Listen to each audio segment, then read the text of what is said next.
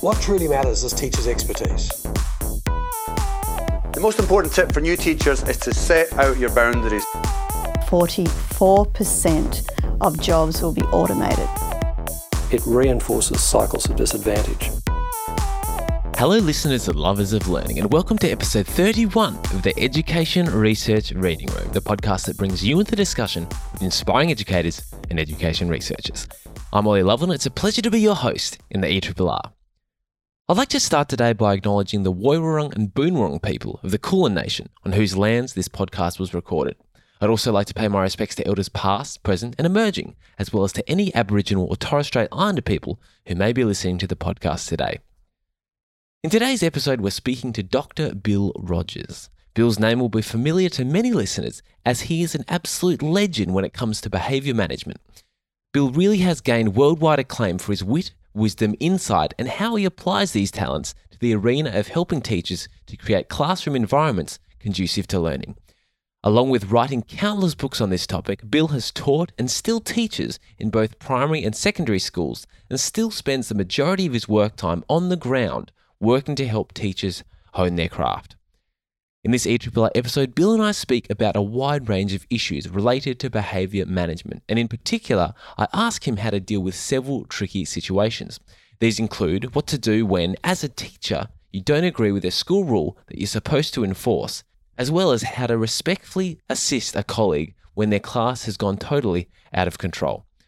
I also asked Bill his opinion on the topical issue of when it's appropriate to suspend or expel students, whether or not detentions are a good idea, and what he thinks about the idea of Saturday detentions, amongst many, many other important topics. Before we enter the ERRR, just a reminder about my weekly email entitled Teacher Ollie's Takeaways that comes out every Friday afternoon at 3:30 p.m. If you'd like some of the best edu blogs from right around the world from the week just gone, delivered right into your inbox jump onto ollielovell.com and sign up for this mailing list. And if you've been enjoying the Eat ERRR for six or more months now, why not consider being a patron? If you feel that the podcast is worth a monthly donation of as little as the cost of a cup of coffee, I'd be immensely grateful if you were to go to patreon.com forward slash ERRR and sign up to support the show. Alternatively, if you can click the Become a Patron button at ollielovell.com, you can sign up there too. Also, before we jump in, I just wanted to make a comment on the narrative style of Bill's answers in this episode of the ERRR. Bill, more than any guest before, uses the medium of stories to convey his message. As such, at times it may feel as though he isn't answering my question directly, but I encourage you to just allow yourself to be swept up by Bill's narratives and go along for the ride. What Bill really does when he tells these stories is he invites us into the classroom with him. He paints a picture of what it's like to be in Bill's classroom, speaking for students and teachers and acting out scenarios that will be familiar to most, if not all, classroom teachers. I hope that you enjoy learning from Bill in this narrative fashion. I personally feel that simply by listening to Bill act out his methods of behaviour leadership has allowed me to imagine myself in similar scenarios and hopefully absorb at least a bit of his confidence, eloquence, and finesse when it comes to behaviour leadership. I hope after this episode you feel the same way too. Okay, without further ado, let's jump straight into episode 31 of the ERRR podcast with Dr. Bill Rogers. Bill Rogers, welcome to my lounge room, which today is also the Education Research Reading Room. Thank you, and welcome. Well, I don't say welcome, but uh, thank you for putting out a plate of fruit, some nuts, a cup of tea, and water, and uh, a comfortable couch. So thank you, Ollie, for your kind invitation. Absolute pleasure, Bill. First question we always ask is Bill, if you're at a party and someone asks, Hi, Bill, what is it that you do? What's your answer? Well, I was in a taxi recently, and a taxi driver asked me what my job was. And whether it's a taxi driver or at a party, not that I go to many parties, my first response is that I'm a teacher. Mm-hmm. Then, depending on the length of the conversation, who I'm talking to, I'll extend that into what I'm doing now as a teacher, which is working directly with schools, sometimes in the classroom as a mentor coach, team teaching, or conducting workshops or seminars or lectures at uni. And I normally take it from there. And this taxi driver, it was about a 20 minute journey. When I said I was a teacher, I didn't extend into the work I do now. He almost took his hands off the wheel and started to play the violin. Oh, really? And I thought, what's he doing? And then he started, complaining about how teachers have all this time off, what an easy job they've got, they have all these holidays. So I let him have a little bit of a run for a while. And then I said, look, I'll tell you something. Our daughter, our oldest daughter, is uh, 43. She's just gone back to teaching and she's taking over from a teacher on leave, an art teacher, and she's conducting art lessons from prep right the way through to grade six. It's right across a large school. Do you know what she did in the holidays? I said she watched every arts mock, made sure she spoke to the teachers, even before the holidays, uh, whose classes that she will be teaching in, about their units of work and the themes that they were doing. And during the holidays, developed lesson plans to begin to work with the children on a whole range of themes, including the use of origami and artwork and so forth, as she was covering an art class. And I said it with a bit more force than I'm sharing with you yeah, now over over a tea. And then he just shut up. He said, "What? What's your football team?" and changed the subject. It, it's because when you say you're a teacher, depending on the context, people do have impressions of what they think, how easy they think teaching is. Mm. And also, everybody's been to school, including this taxi driver. So I always begin with that I'm a teacher. Could you give us a bit more about the history of your career today and how you've come to be a teacher today? Well, we came out as 10 pound migrants from Britain in 1963 on an old Italian converted troop ship, I think. Horrible boat. Took about four weeks to get here. Wow. I think the best thing we ever did for the mum, dad, and the four boys. So I was only 15, 16 when by the time I'd got to England through the Suez Canal. And then I started working on building sites up in Queensland. We were ensconced in a, a migrant hostel. So I, I went out and worked on these building sites in the bush as a kind of a, a de facto apprentice. And it was hard work. So I was a little skinny English lad.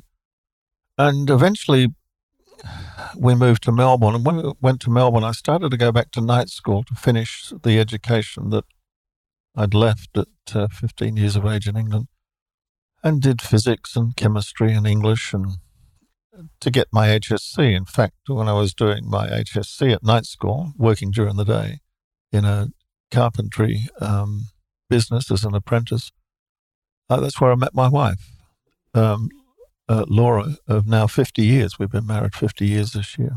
Congratulations. Yeah, um, she was uh, finishing off an English subject uh, for HSC. And uh, I was called up for national service when I was 19. And because I was still studying at the time, I'd switched from carpentry to design draftsman, architectural draftsman. Uh, because I was studying, they allowed me to do my national service part time. I was in artillery, so we did our training at Puckapunyal and other places uh, uh, in Victoria. Eventually went into the parish ministry. I got a degree at uh, theology at Melbourne University at Ridley College. I was a parish minister for uh, seven years. We lost our second child full term, so we're pretty tired. We were working in the western suburbs in a small parish out there, or this side of town, and then went into teaching. And then when corporal punishment was abolished in 1985, right across Australia, they were looking for people to work in schools as consultants for the government. And my principal showed me in the Gazette. We had a Gazette that was kind of required reading in those days for all things and all matters to do with the education department. And the, this position came up in the Gazette and he showed it to me. He said, what, what do you think? I said, No, I don't think I would do that.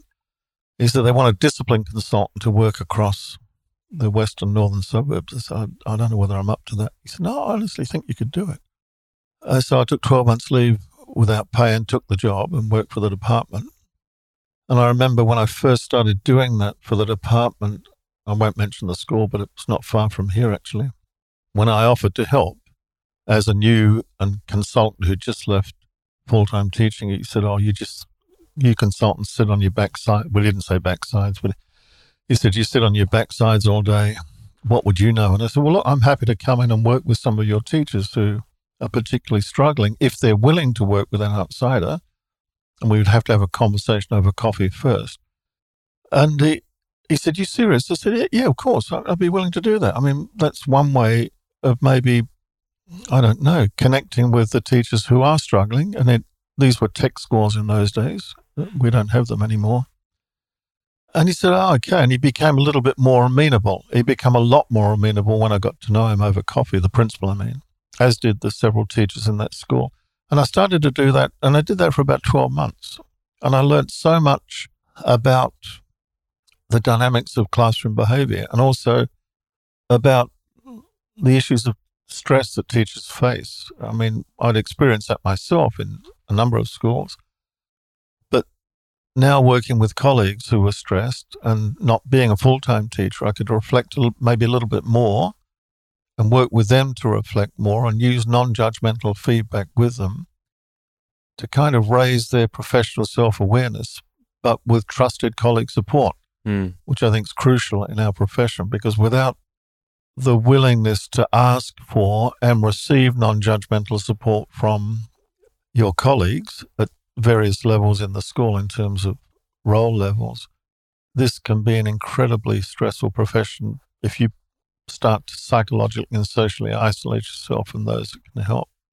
And then after 12 months, I thought I was getting lots of requests for for schools interstate. And I, I don't know how that happened, but I thought, I wonder if this is something I could maybe do privately. So I, I took leave without pay now from the consultancy position I had and started to work, do the work I'm doing now ever since. And that's what I've done. I continue to work with teachers in the classroom.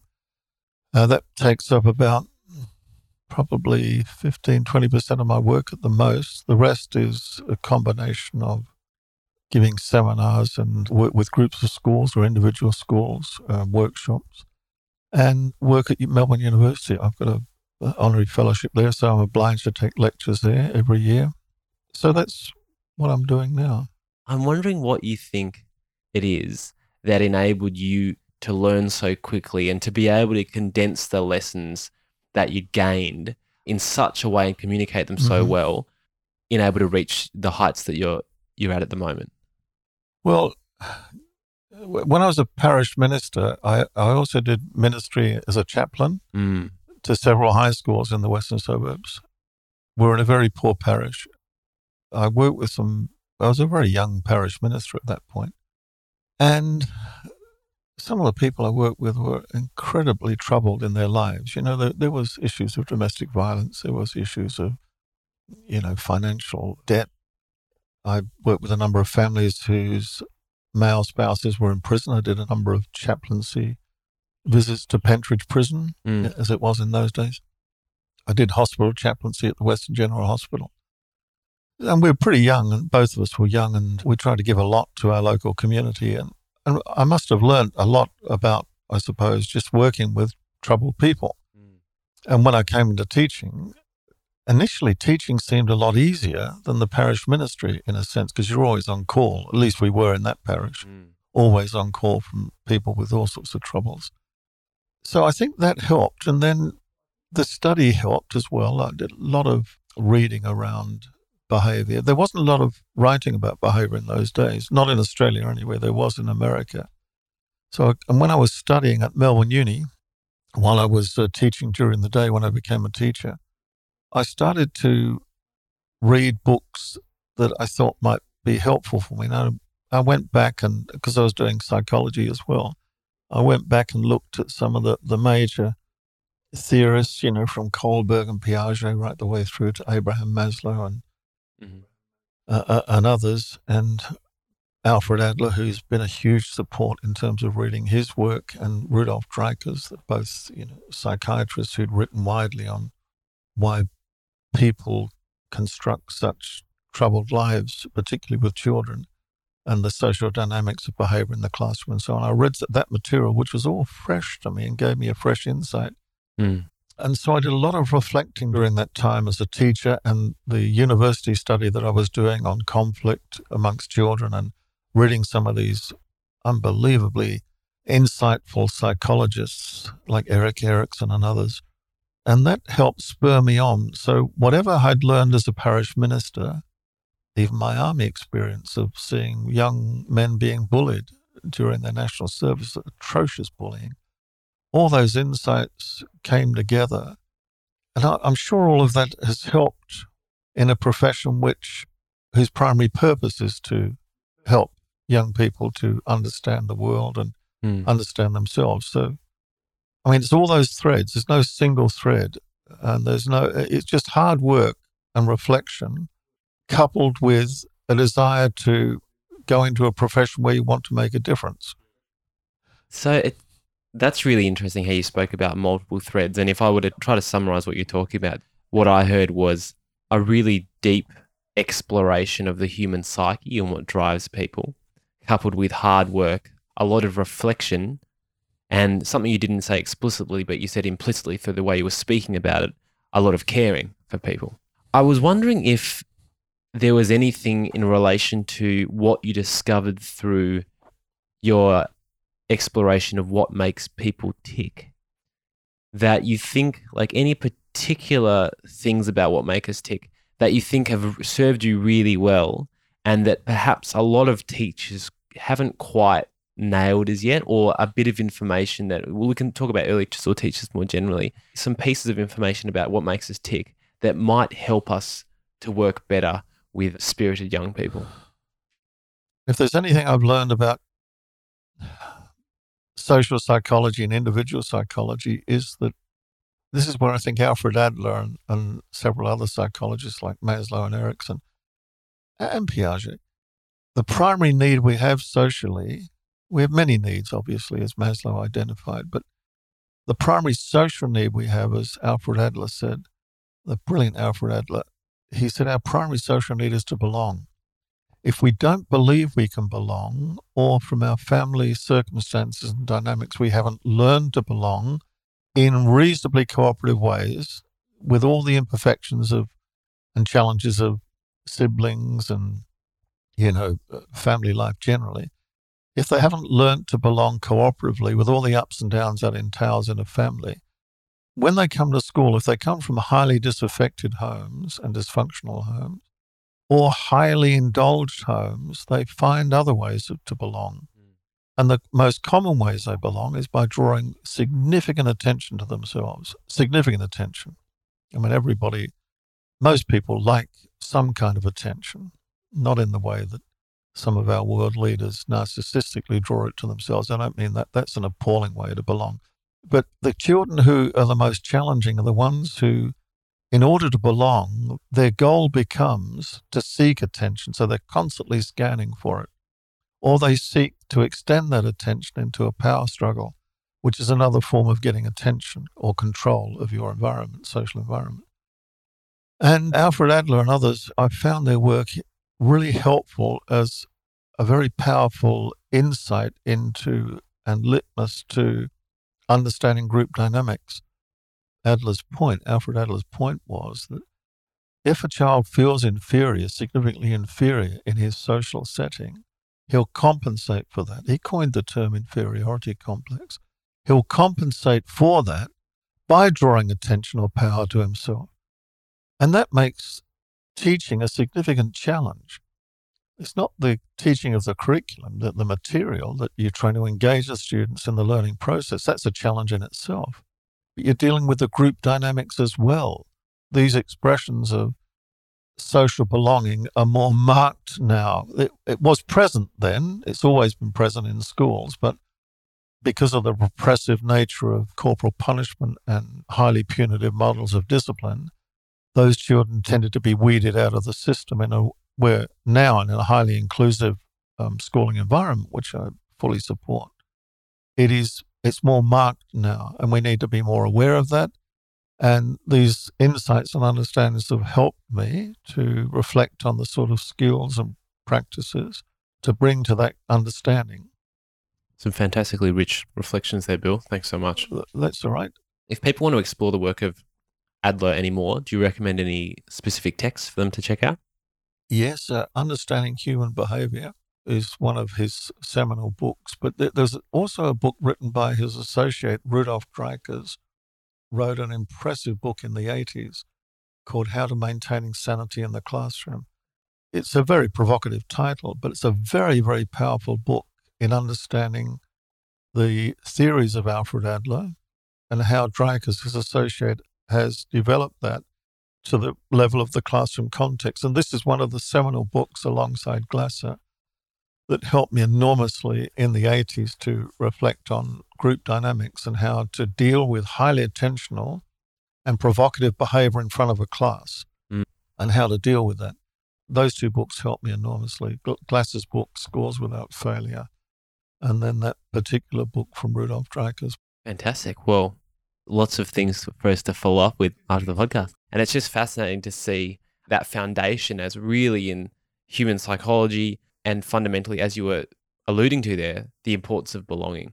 I want us to move now into, you know, we've probably got a lot of early career teachers listening or a lot of teachers who are about to take on a new class or something like that. And you break down working with a class into three main stages. You talk about the establishment phase, the maintenance and consolidation phase, and the cohesive phase. So, keeping in mind that we are really keen to ensure that our classrooms are a place of belonging for all students, what would you recommend to teachers, new teachers or tu- teachers with new classes, in terms of how to establish a cohesive class right from the get go? What exact tangible actions should be taken from that first lesson? There's a readiness there in the establishment phase in February. There's a readiness, or September if you're a teacher in Britain. There's a readiness in the group, in every one of those students, a readiness, a twofold kind of readiness. The one is, how am I going to belong here? That's the most important thing. They don't say it in those words. Their private logic says it in ways that are age related. You know, how, do, how am I going to fit in here? How do I belong? So the first one is, how do I belong here? The second one is, what kind of teacher do I have here? And how is she or he going to lead and teach me? And for some of the kids, they're saying, how can I get away with, you know, they're not planning. Well, some kids do, but most kids don't consciously plan how to test their teacher out. But there is a phase where children do test out their relationship with a leader. You don't have a relationship initially. So from day one, those critical first few days and first few weeks are absolutely essential for a teacher in the way they express their leadership, the way they begin to build a relationship with a class, which we don't have yet. And all that happens through the way that we exercise the communication, the way we communicate with students as a leader, and particularly the way we address behavior. Because once you start addressing behavior, whether it's calling out, chatting, fiddling with pencils or water bottles or toys or phones or whatever it is while you're trying to settle a class, whatever the behaviors are, right through to the really significant ones, the ones that are highly challenging, with all those range of behaviors that are potentially there, how we deal with that from day one is crucial, absolutely crucial. Also, how we follow up with students who are significantly disruptive from day one is important too. So we don't ever get across the message, things won't be addressed. And as a leader, the way that I teach and lead, the routines I develop with you and will seek to reinforce over and over again because they're fair routines, they're necessary routines, they're routines that will help with socialization and learning, except we don't use the word socialization. How we communicate those routines and how we communicate our leadership, particularly when we have to address behavior, are crucial in those first stages. And it's not uncommon that beginning teachers don't always get, they're not always well equipped for that. Sometimes even our universities don't equip the students well enough for that. I mean, they're naturally nervous as it is, you know, if you can remember when you first began teaching. Even at the start of every year, Uh, even at the start of every new year. class, there's nerves. Yeah, every new class, yeah, even after the holidays. And every time I walk into a class myself at 72, when I'm standing in front of a class as a mentor, I, I still feel that little bit of nervousness. It's not traumatic, but it's certainly, there's a natural level of anxiety there. And sometimes the natural evolutionary biology of fight and flight can take over. And so when students start to call out, you know, you'll see teachers saying, guys, come on, please don't call out. Can't you see I'm trying to teach? And they'll, they'll make really unhelpful comments like that, or they'll say things like, why, why are you calling out now? Can't you see I'm trying to teach? Really pointless questions. And these are not bad teachers at all. They're just teachers who, under pressure, develop a kind of a, how can I put it, a request language under pressure. You know, can you please stop talking? You and I would not say that to students. If they're talking while we're trying to settle a class, we would describe what we see. A number of you are still chatting, and it's always a number, it's not the whole class. That's really important that we qualify that as we're helping a class to settle. It's really important that we qualify a number. A number of students are still chatting, or a number of you are still chatting. You need to be facing this way and listening. So I'll use a brief descriptive cue and pause for a little while for take up as I'm scanning the room. And I'm aware that the body language is, is, is calm but expectant it's relaxed without being cavalier. I'm really conscious, deeply conscious of that. And I'm seeking to convey a calmness, a confident calmness, but not an arrogant calmness. No cockiness or arrogance. Arrogant teachers deserve everything they get, and kids will give it to them these days in a way that they never did in the past. And they deserve it. If you're an arrogant teacher, well, you deserve everything you get. But I often work with teachers who find it difficult to respectfully and confidently assert their leadership, not in a hostile way, but in a respectful, firm, dignified way. That's why mentoring is so powerful because one of the other things teachers will often say over coffee is, oh, or tea, now I know what you mean by the way we use language under pressure. Now I know what you mean by tactical ignoring or selective attention. Now I know what you mean by take up time.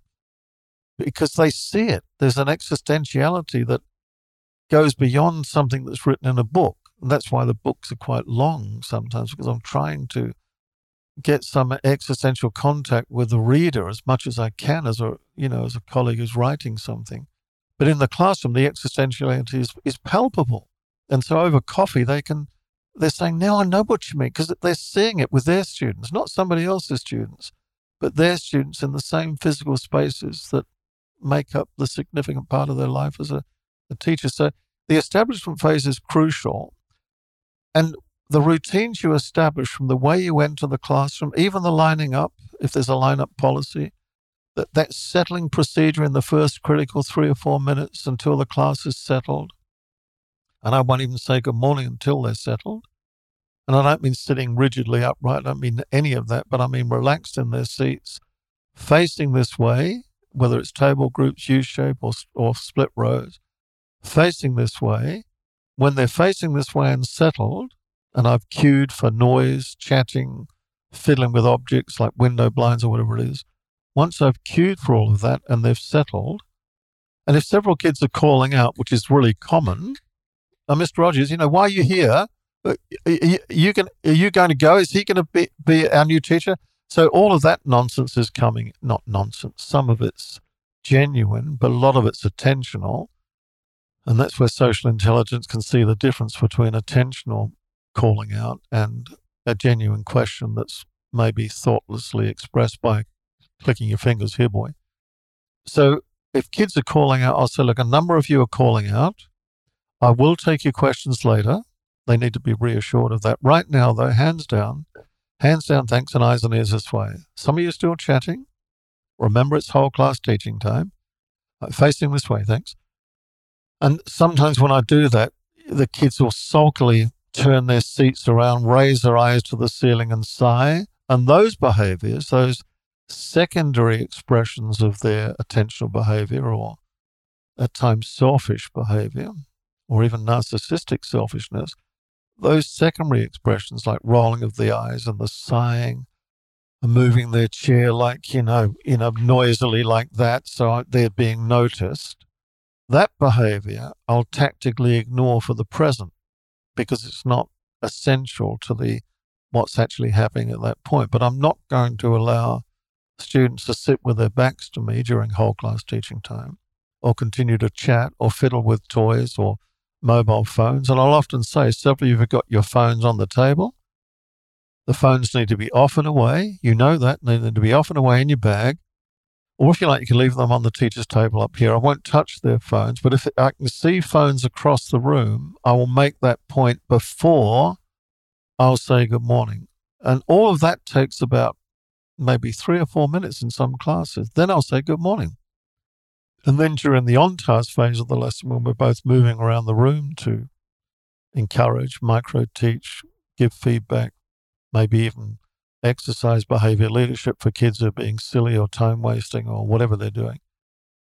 But the routines are crucial to establish right from day one appropriate levels of noise during classroom discussions, movement around the room, how to get teacher assistance fairly and reasonably, right through to lesson closure, even finishing a lesson in a way where you dismiss the class. Because I've been in many classes where kids are walking out before the bell and I'll call Ibrahim, Bilal, uh, Shannon, come on back inside, back inside. And they'll say things like, well, the bell's going to go. The bell hasn't gone yet.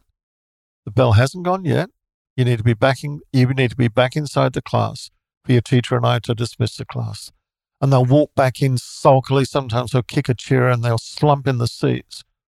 And what I'm trying to do there is to re-establish what should have been established way, way back in February, that when the bell goes, the teacher dismisses the class and before they dismiss the class, they also remind the students to pick up any litter, straighten the furniture, chairs on the table if it's period six, you know, do the cleaner a favor. And I'll even write that on the board, the very first lesson I have if the teacher's not established this. I'll go through those three essential, deceptively basic understandings that we straighten the furniture or chairs on the table, period six, pick up any residual litter, even if it's not yours, and we leave row by row, up to, at least up to year 10 anyway.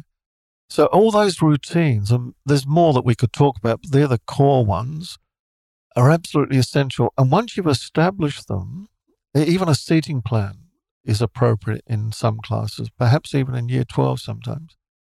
Once you've established those, you have to maintain them every single lesson until you habituate and hold fast that the, these routines are here fairly for a reason. They're, they're, they're very fair and necessary.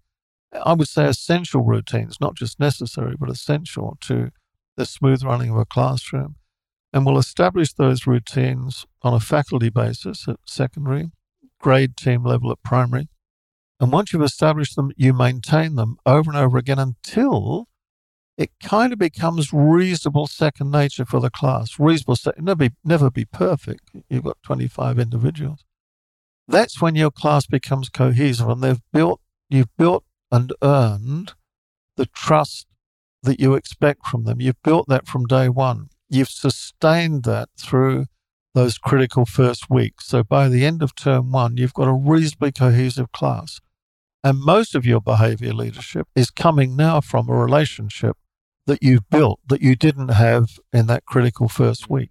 You've touched on some of the routines that you think are important. Could you give us a little bit more detail about exactly how you, with your own classes, what these routines look like? So, do for entering the classroom, do students line up outside? Then do you say, okay, come in? When they come in, how do you expect them to set up when they sit down at their tables? You know, when it's exiting, do you get them to stand up behind their chairs and push them in and look around for litter? Or could you give us a little bit more concrete detail about what these routines look like? I think with the core routines, you're covering entry to the class. Now, some schools don't have a lineup policy. Schools vary in that. Do you think they should, or do you think it works well? No, I, some schools' architecture doesn't lend itself to a lineup policy, mm. but there should be an entering the room procedure. I'll give you one example. I was working with a, a grade four teacher two years ago, and we were both lining up. We, we were both standing at the door, and the kids were had come in. The bell had gone from morning recess, and there were several boys at the end of the line. And when we say a line, it's just a procedure for 25 students at the side of a wall on a long corridor where other kids are getting ready. We're not limiting people's freedom. It's just a routine, like a bus queue. I mean, there's mm-hmm this is an important understanding. We're not trying to control the students. We're just trying to have a procedure, age related procedure that's appropriate to entering a, a small space called a classroom. But even that routine needs to be discussed by the faculties. And we should ask ourselves questions like what's the fairest most reasonable way that we can get 25 students, enable 25 students to reasonably and respectfully, calmly come into that small space called a classroom, take their seats in whatever seating plan we think is age appropriate or subject appropriate. And once they're physically in that space, what sort of cues, verbal cues or non-verbal cues do we use to help them to settle and focus after being vigorously involved in play? Those questions need to be asked collegially as well. Then we need to take what we believe is right as a school community, and then that becomes what we establish. For example, to go back to that grade four, I was standing at the door with Michelle, my colleague, and there were five boys at the back of this line, grade four, and they were pushing, shoving. One boy had his hand around another boy's neck, and he was kneeing him in the rear with his knee, but just stupid, silly male bonding nonsense, you know, all that silly nonsense. And Michelle was about to take the class in with this behavior unaddressed. So I quickly said to Michelle, Michelle, do you mind if I have a quick word to the class before we go? And she said, No, it's fine, Bill. I could already hear the tiredness in her voice. And I said to the class, because only six kids are mucking around down the back, I said to the class, Excuse me for a moment, because they're going to put up with this nonsense down the back. So it's important to cue them. I said, Excuse me for a moment, everyone. And as soon as I said that, the boys stopped. They sensed that there was another teacher talking. Uh, they sensed that, as kids do. I said, Excuse me for a moment, everyone. I just need to talk to the boys down the back. And standing, I didn't move down the back. I said, Fellas, you were pushing and shoving and grabbing and kneeing with your knee. And I actually tapped my knee when I said that to the boys.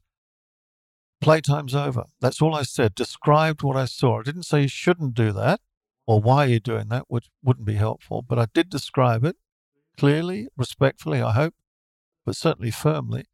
And one of the boys said, We're just mucking around. I said, Fellas, we don't muck around like that in our class. And already I'm trying to re-establish as a second teacher in our class. You know, our us where I said, We don't muck around like that in our class, fellas. And they frowned at me and they gave me a sulky look, but they stood there like that with their frowning and their sulking, which I ignored or tactically ignored. And I said, let's go in. We went in. They took their seats, some of them really noisily, like Caleb and Will and some of the other boys who I'd spoken to outside. And as I was standing at the front and my colleague was introducing me to her class, a third of the class had their backs to her in their seats and their table groups. And Michelle is talking over their backs, through their backs, over their heads when she handed the class over and said, Thanks, Mr. Rogers, through the, and there was a bit of noise there, a fair bit of noise and chatter and kids, some boys playing with little McDonald's toys. Instead of saying good morning, I said, Some of you have got your backs to me. Maybe you're not aware of it, and I'm trying to say it in a clear, relaxed voice. Some of you got your backs to me. Maybe you're not aware of it. And as soon as I said that, and that descriptive cue, that kind of group descriptive cue, is to raise their behavior awareness. And several kids started to turn their, going to be silly here perhaps, but mostly they were the girls, turn their chairs around. I said, Thank you. I can see you now. Yeah, bring your chair right around. And some of the boys that I'd spoken to were still half turned, but not fully turned. A little bit of attentional nonsense, you know, maybe a little bit of low level provocation. So bring your chair right around, thanks. What's your name? Caleb, is it? Yeah. Bring your chair right around, thanks, Caleb and bring your chair in. Bring your chair in. That's it. So even those description, those directions, you know, bring your chair in things. Yeah, bring right in things. They're directions to behavior you want to see. Not don't sit like that, or what did I just say? Not those kind of cues. And they did it noisily, which I chose to tactically ignore. Some of them are still kind of frowning at me, even scowling at me, because I, as the new teacher, I'm changing the dynamics somewhat. Several kids were calling out. I said, I know you want to ask questions. That's the descriptive behavior awareness cue. I said, I know you want to ask questions. I will take your questions later. They need to be reassured of that. Right now, though, hands down, thanks for facing this way. Hands down, thanks for facing this way. I need you looking this way and listening. Oh, that's much better. Thank you, everyone. So I'm not going to say good morning and thank you. And by the way, the thank you is brief. It's not, oh, thank you so much, guys. That's awesome. None of that nonsense, you know, just a brief, respectful thank you. You're much more relaxed now. Good morning. My name's Mr. Rogers, as your teacher said, and I'll be working with you up until lunch play. I want to talk with you now about some of the things you've been learning about how to multiply numbers by 10, which is what Michelle was teaching them. I said, What have you learned so far about this? And several hands went up. Some kids were calling out. I said, Remember, it's hands up without calling out or clicking your fingers. So we all get a fair go. So again, I'm trying to reestablish, and again, the language that I'm trying to model to my colleague is important, even if they don't initially pick up the differences. We can do that over coffee later. I'm trying to help my colleague to see that it is possible to re-establish those essential routines for behavior and learning in the classroom.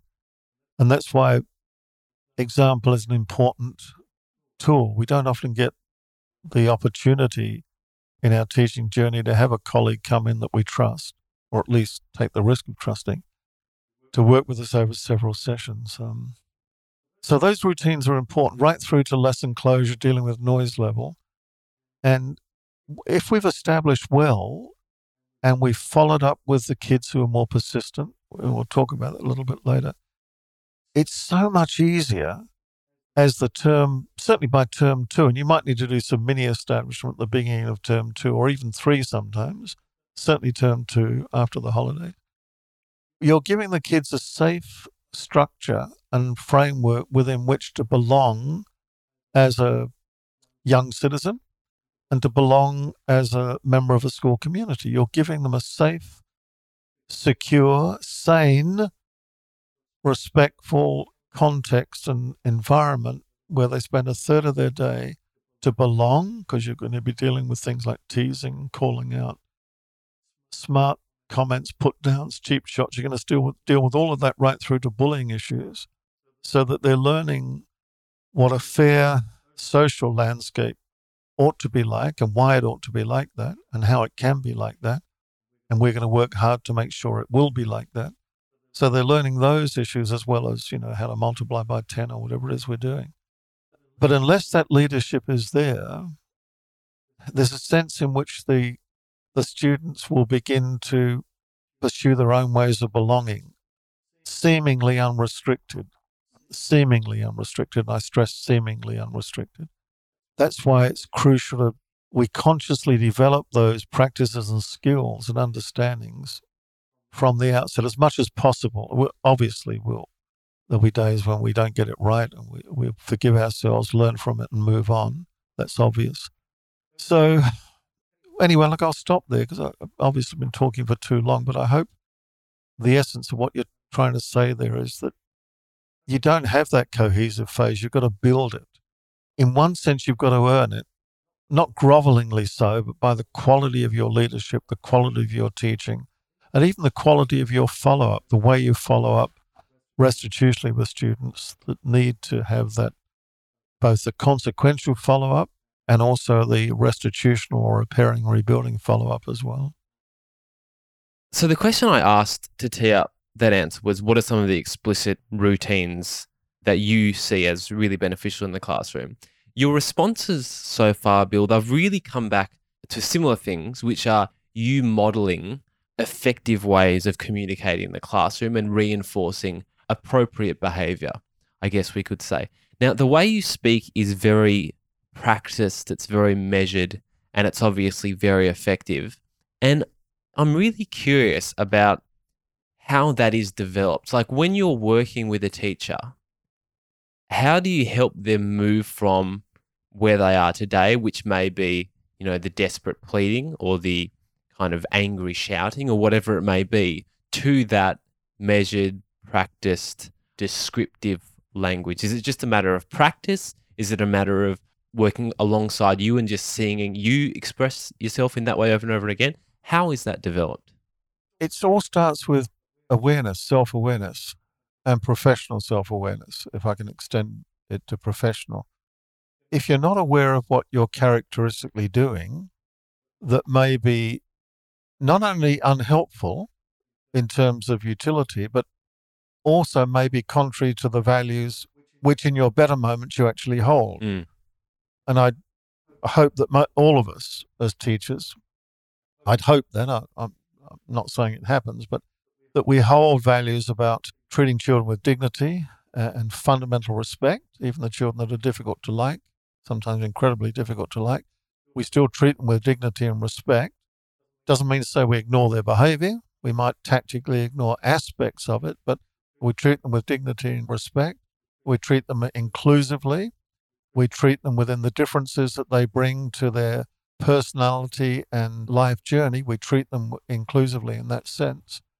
And also, when we're talking about actual skills, we have to ask ourselves is what we characteristically do and say when we lead for behavior and learning, but certainly behavior, is it consistent with our values as much as we can ever make it consistent? But secondly, is it achieving the aims we want?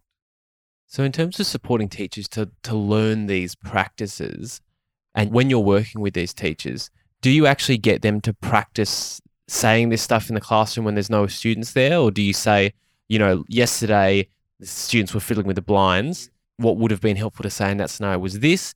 When they do that today, I would like for you to practice using this phrase or speaking this way. How do you how do you how do you scaffold that for the teachers? Something like that, but the first thing we'll do after, after our very first session, if you and I are sitting down having coffee, first of all, we'll have a bit of a whinge. You've got to allow that, although we don't call it whinging. One of my colleagues used the term moan bonding. So we moan bonding. Moan, moan bonding, you know. So, because whinging has got a short shelf life and it's not that cathartic anyway. But you've got to allow a little bit of ventilation of our shared struggle, Mhm. more their struggle than mine, because I can go home and I might see that class for another week or a fortnight sometimes. And then I'll say, Do you remember when we were helping the class to settle, both of us at the front of the room? Were you aware of what you were doing and saying to help the class to settle? So I'll use questions like Were you aware? Mhm. Were you conscious of? Did you notice what you actually said? And often what they'll say to me is something like, Well, I, I tried to tell them, Bill, that you do a lot of work helping classes to be more cooperative and learn more effectively together. I think I said that, Bill. I said, You did say that. Were you aware of what you said when the two boys came in late? Were you aware of what you said with the four or five students who were calling out? And often they're not aware of what they actually said in the corrective side. They can often remember the introduction, but they can't remember what they said to deal with the distracting behavior. Mm. So I'll then say, Do you mind if I share with you what I heard you say? And they're quite surprised at times. Sometimes they're not even surprised. I'll say, like if I say to you, Ollie, are you aware you often said things like, you know, Elise and Clarissa, why are you still talking? Can't you see I'm, I'm ready to teach? And they'll say, yeah, I did say that. And I say, are you aware of what that kind of language might, how the student might pick up that language and process it upstairs? And then they'll say, I'm not sure what you mean. And from there, we can start to talk about the way in which questions, I mean, I won't even say to a class, for example, will you please be quiet? If I want them to be quiet, I'll focus on what is happening. I'll say, some of you are still chatting. It's time now to settle down, settle down, facing this way. So I'm deeply conscious of the, the actual words that are said and the tone and manner of respectful confidence, but not arrogance that's lying behind that, and the expectation that's there. I'm trying to convey that. That's more difficult to teach than the actual language. So, so first of all, I'll raise their professional self awareness by saying, Were you aware of what you did or said when? And I'll only focus on what is most characteristic, not what's occasional. And we look at the three phases, you know, whole class teaching time, on task learning time, and lesson closure. It's normally the first two are the most crucial. I mean, I've worked with teachers, for example, who do a lot of pacing up and down while they're trying to settle a class, partly because they're nervous, because another teacher's in the room, but and often their voice is quite raised. You know, there's a strong kinesthetic loudness, but not shouting. And if they're not aware that that's characteristic, how can they move towards change. And and before we even look at change, that they need to be aware first. And then I'll say, next time we're together in the class, I'd like to suggest, not you should do, I'd like to suggest that when you're helping the class to settle, this approach might be more helpful because, and the because is important. The because is, is giving you the value judgment of why the alternative or the other approaches might be more helpful and consistent with our values, but also more inclined to raise awareness and engage ownership. Body language and tone and manner of voice, that's harder to teach. So they've you're raising their awareness, and after they've kind of probably maybe next lesson they do the same thing again because it's such a habit. And you have a chat afterwards, yeah, yeah, sure, and it takes course, a yeah. few lessons, and then they finally Yeah. start to stop maybe and pause and think a little bit. Yep. And then do you find that that reminding and that reinforcing most teachers with whom you work tend to over time develop the habits that are more productive? I did a lot of analysis on this over the years, and it's about 70% Okay. of the teachers who've electively, electively chosen to work with either myself as a mentor or another colleague, because I do a lot of training of mentors. Mm-hmm. About 70% have reasonable to, I'd say, fairly effective, at times very effective take up. About 30%, there's minimal or no take up, or very poor take up, or no take up. And some of those teachers have gone, we've had to pursue, this is not my brief, but the leadership team has had to pursue performance related issues. Mm.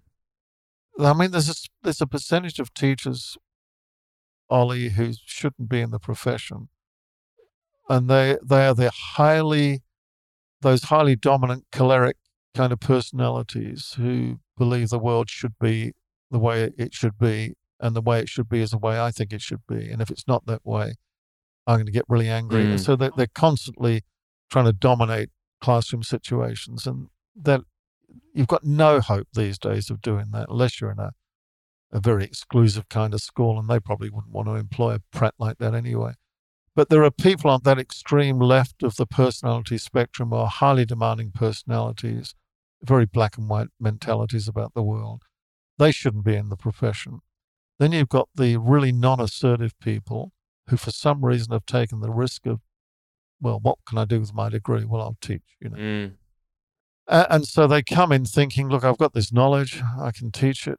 But look, without respectful, positive, well thought through behavior leadership, they're not going to be able to teach maths or science or English or, or LOTE. Mm. But in the middle ground, there's a lot of teachers. And I think beyond personality, whatever our personality is in terms of, you know, extrovert, introvert ranges and other ways of interpreting and understanding personality, within that middle range, we can learn those skills. I mean, if it was just down to personality, well, you're stymied really because you need, there are skills you need to learn. And some people will more naturally embrace those skills, I think. The more reflective, confident leader, non arrogant leader will more likely develop those, perhaps. I don't know. And there's no significant research in this area, but the rest of us can learn them. I I mean, I, I wouldn't stay in our profession if I didn't believe that we can improve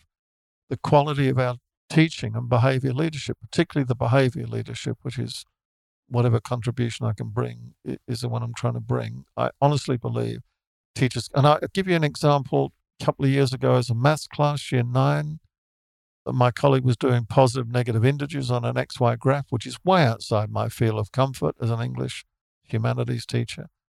And I'd already had a chat with a class about what this means. And I said, You have to understand, I don't teach maths. So you need to understand that when, when you're sharing the information with me. All right. So do your best. English teacher, students who are teaching XY, XY and algebra, explain it to me, hands up without calling out. Off you go. We had a good discussion. I started to write some things on the board, making a learning map in my head from what they were sharing, you know, making my own learning map with them. I did that for about 10 minutes. And I said, Thank you. I've learned a lot about, a lot more than I, you know, remember about XY graphs. I'm going to now hand back to your regular teacher who'll explain what we're doing for the rest of our time together. Thanks, Mr. Smith. And I stepped back as a kind of a social professional cue for, for him to take the class lead. And he started to talk about the lesson, and one of the girls down the back started to wander out of her seat to go and talk to another girl. He said, Shelley, that was her name. He said, Shelley, Shelley, why are you? And he stopped and said, Shelley, you are wandering around and you know you need to be in your seat. This is whole class teaching time.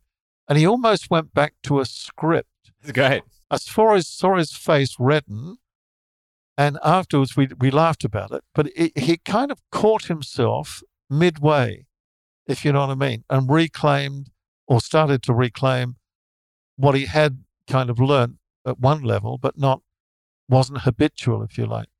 And I find that really encouraging.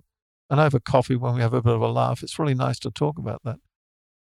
I'm keen to hone in now on some kind of scenarios in the classroom. You've given Right. us a lot already. I'm keen to offer some more and just see exactly, you know, just then you referred to the scripts that that teacher, but Yeah. kind of what are the scripts, or what are the phrases, or what are the techniques and strategies you'd be using in these kind of scenarios? You mentioned a lot in the book. You mentioned the strategies of be descriptive and directive, which you've talked about. You mentioned give choices, tactical ignoring, take up time, partial agreement, humor, non-verbal direction of cues, direction or cues, distraction and diversion strategies, and a couple of others. So I'll give you a few scenarios and we'll see which of your behavior leadership toolbox strategies you draw on in each case. So the first one is just teaching some students are having a natter off to the side, pretty unconcerned with the teacher instruction. What kind of phrases or would you use in that kind of context? All right. Now, just before I answer your question, I'm just going to have a drink of water, but just listen to this. This is a, I'm not going to advertise what brand it is, but you've only got to get three or four of those Yeah. during whole class teaching when you're trying to explain or share something or open a discussion. You know what I mean? That's just one lousy water bottle. Uh, uh, a pump's all right, but not these these ones here. I'm just going to have a drink, is what I was going to Please say, Ollie. do. Sorry. So I'll just have a sip of water. The chatting, and I'm thinking of one of my classes when I was doing Anzac Day a couple of years ago. And being in the army, that helped because I could bring a little bit of experience of although I didn't go to Vietnam, I was able to talk about my army service a little bit with them. And even before we got into all of that, the army service, and before I did any learning maps on the whiteboard behind me, which I always like to use visual cues, the kid, the girls were still chatting. There were four of them chatting. One had her seat half facing away from me, and she was talking to another girl, just openly, and they could see that I was ready to begin to work with them. So I said, Excuse me for a moment, class. A number of students here in the front, I'm just non verbally cued with my hand. I said, A number of students here in the front. You're still chatting. It is whole class teaching time. And sometimes that's enough. It's not always enough, but for some students, that awareness raising that you can see them saying, Oh, okay. And then they'll adjust their behavior. They'll stop chatting or they'll put their hand down or they'll stop fiddling with the blinds or the water bottle or whatever it is you're raising awareness about. Some students need a direction as well or a rule reminder. And in this in this intuitive, socially intelligent sense, I sensed that the descriptive cue had connected but wasn't enough. So I said, you need to be facing this way and listening, thank you, which is the directional cue. And whenever we give a directional cue, mostly unless it's a serious event, it's better to focus on the behavior you expect. I want them to face this way rather than don't talk while I'm teaching. You need to be facing this way and listening, thanks. And uh, over here, bring your chair right around, thanks. Uh, bring your chair right around. And when I beckoned to this girl on the end, to Alexa, I remembered her name. That's another thing. It's important to learn their name. Alexa, bring your chair right around, thanks. Yeah, yeah, and face. Shit, I can still hear you. I said, I'm sure you can A little bit of partial agreement. I'm sure you can. Not, I don't care whether you can hear me. What did I just say? I said, I'm sure you can. However, you need to turn your chair right around in our class and face this way. And as I took my eyes off of her, as it were, to refocus to the class and just see how these girls have brought their chairs, uh, be- beginning to face the front. And I'm still trying to look to the rest of the group too, to refocus to them to say, look, I've been as judicious as I can in dealing with this, and I want to get back to Anzac Day or begin to talk about Anzac Day. So I'm I'm trying to give take up time to these girls as well to refocus to the group and not oversteer them out. She turned her chair around really noisily as if to say, Well, I'll do it, but under sufferance. And all that silly nonsense, that attentional nonsense, is what we tactically ignore. We don't ignore the primary behavior, which is having her seat three quarters of a way around chatting to the other kids. Nor do we ignore the three or four kids chatting. Nor do we ignore the three or four kids calling out, the kids fiddling with the window blinds, or a kid rocking on his chair noisily. We address that firmly and clearly. And then when there's basic settling, then we say, right, good morning, everyone. Thank you. You're much more relaxed now and settled. Sometimes I'll add that as the new teacher. Good morning. I understand your regular teacher, Mr. Lovell's been talking about Anzac Day with you in preparation for, you know, the, the holiday and the time we remember what happened during that period in our history. What have you learned so far about Anzac Day? What does it mean to you as a young person now, all those years removed from the First World War? What, does it mean if it means anything to you? I want, I want you to share with me that now. Obviously, put your hand up without calling out and your first name. I'm a new teacher here. I've met a few of you, and I looked at the girls again, and some of the kids who'd been distracting. Obviously, your first name. And a few kids started to call out. I said, Remember, it's hands up. Remember's nicer than don't forget on the ear. I said, Remember, it's hands up, thanks, so we all get a fair go.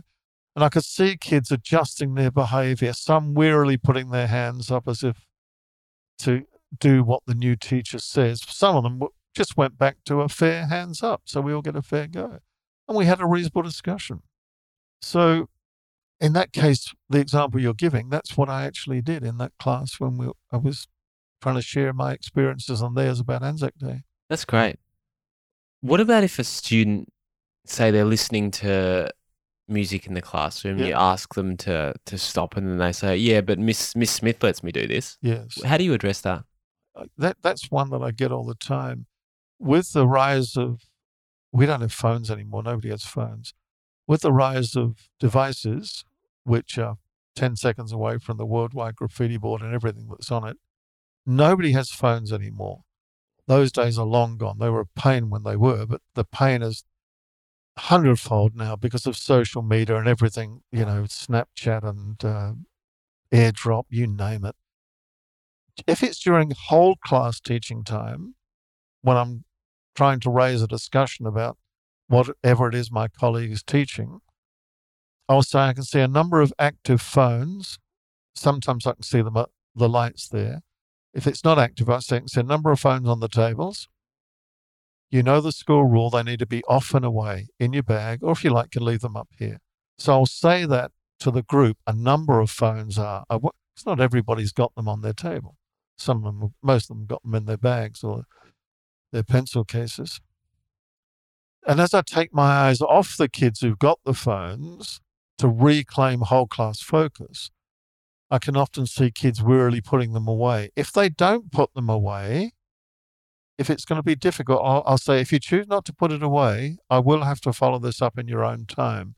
And I'll say that as a general statement, not to the one or two kids who've still chosen or refused not to put it away. But if it's during on task learning time when I'm cruising the room helping the kids, I'll walk up and I'll give you an example. I was in an Indonesian lote class, and this young lad, Jared, year eight class, was down the back texting.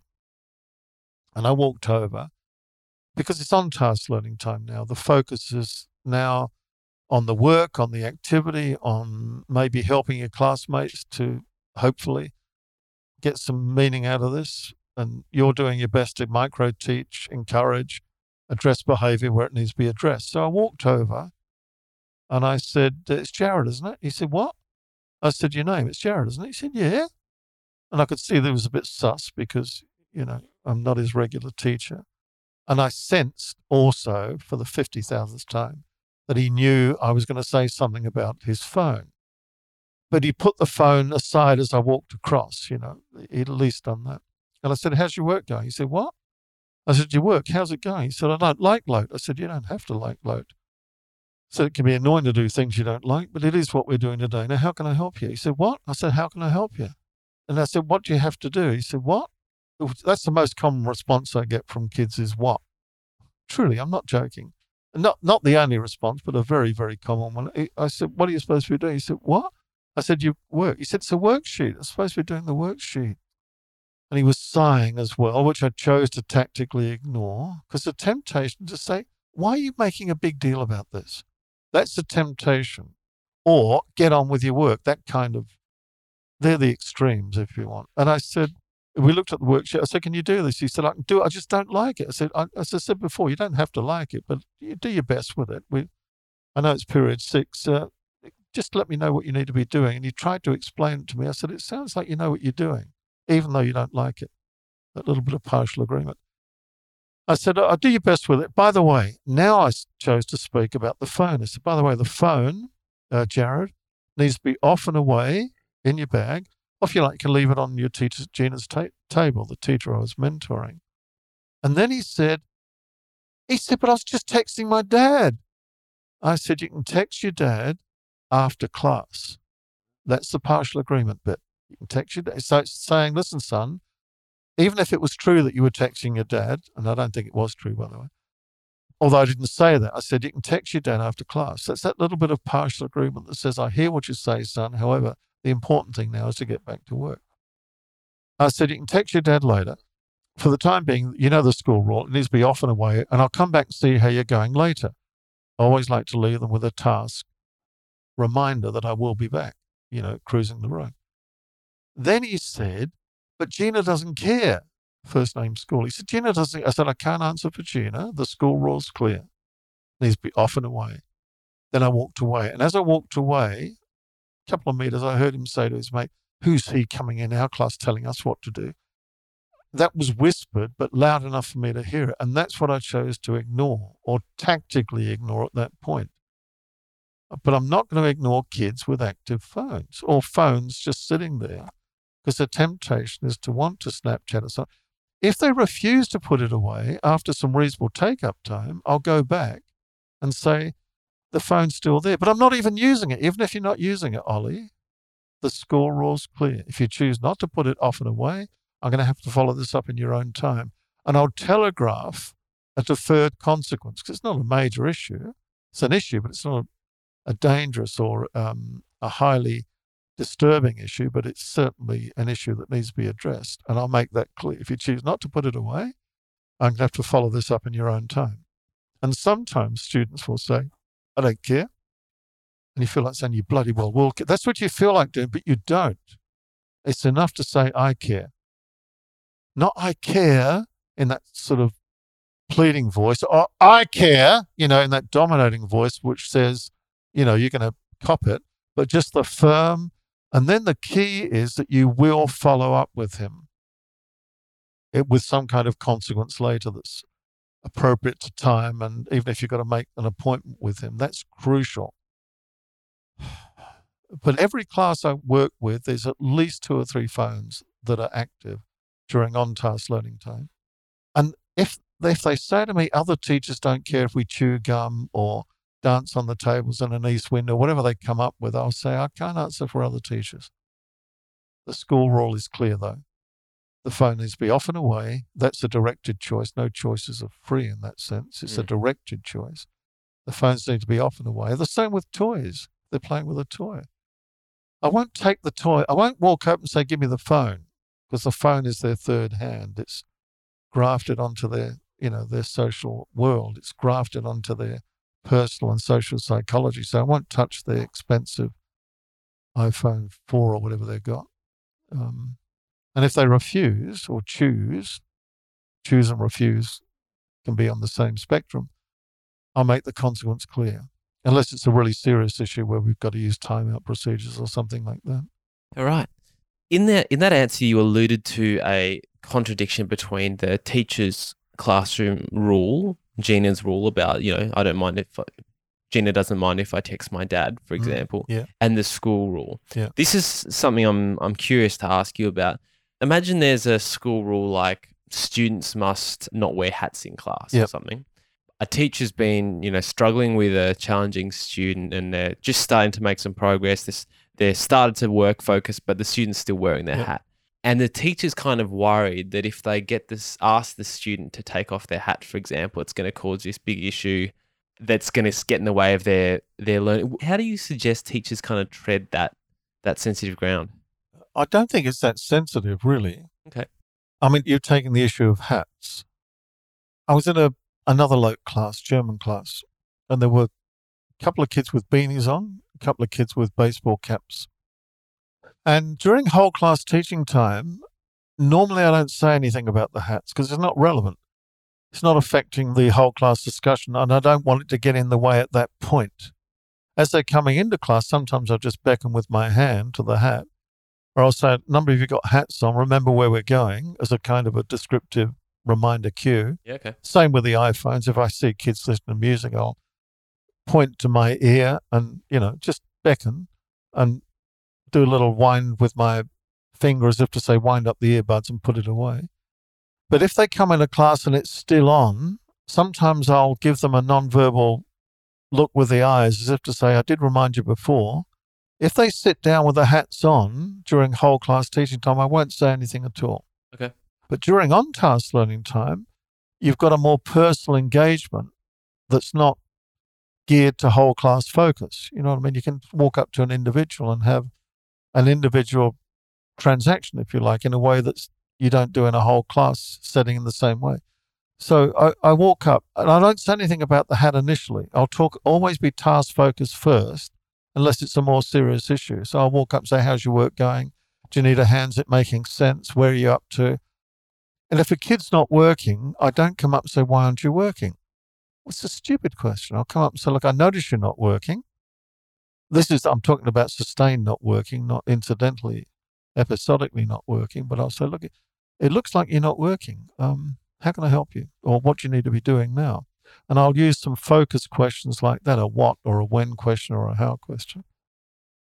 Once we've had that little bit of a learning conversation, not too long, because there's you know 20 other kids I want to get around to work with, at least at least half of them anyway that are not easily on task. I'll then say, by the way, your hat needs to be off and away. And then if they say, I'm not doing any harm, no, of course you're not doing any harm. It's just a school rule, just reminding you. Then I'll leave them alone to give them take up time. Later, as I'm recruising the room, if the hat's still on, I'll come back and say, Ollie, your hat. Uh, yeah, but I'm not doing any harm. You told me that before. Look, if you choose not to take it off, it's not not life threatening. Of course, it's not. However, I'm going to have to follow it up in your own time with a discussion if you if we we obviously can't sort it out right now. And I'll walk away. And by crikey, will I follow him up? Not because it's a major issue. It's not. His not taking his hat off when it, when it's a clear score rule. However much I may disagree with that rule about hats, by the way. I don't disagree with the one about phones, but I might disagree with the one about hats, beanies, and hoodies, although hoodies are a bit annoying when the kids got it right over. I will follow it up, even though it's not a major issue.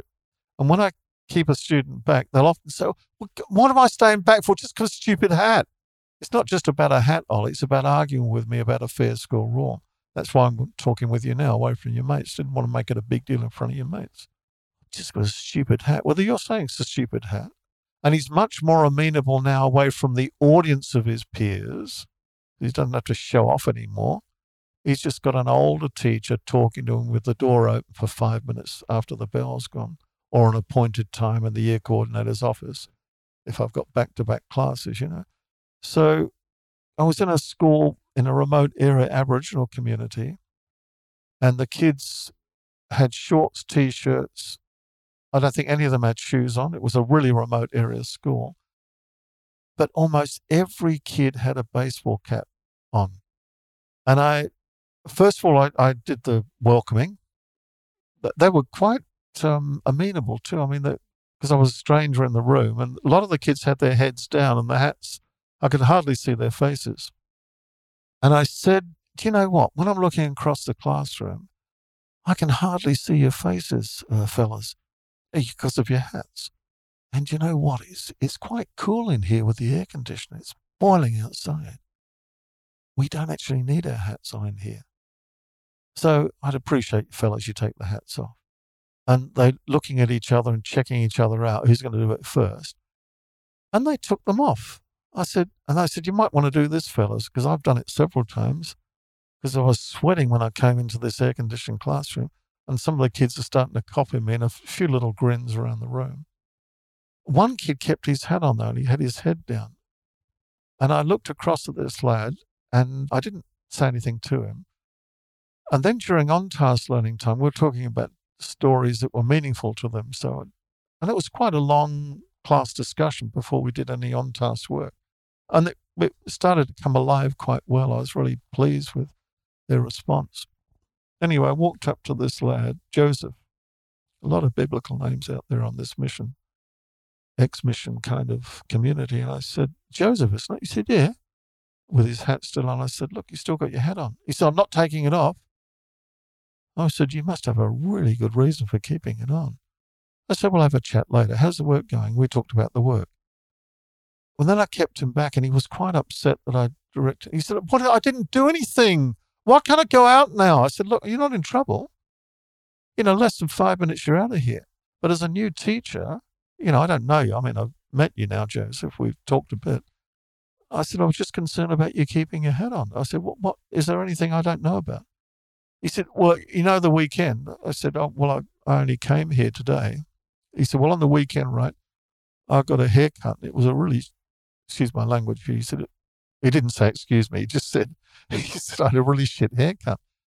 I said, Oh, did you? He said, Yeah. Oh, I said, Really shit haircut. And he said, I didn't want to like keep my, I wanted to keep my hat on.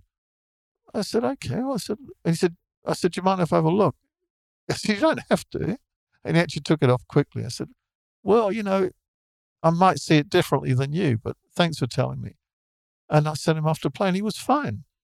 You know, because I'm very conscious when I keep kids back, depending on the degree of seriousness, of making it a, a repairing, rebuilding activity, not just a consequential activity alone.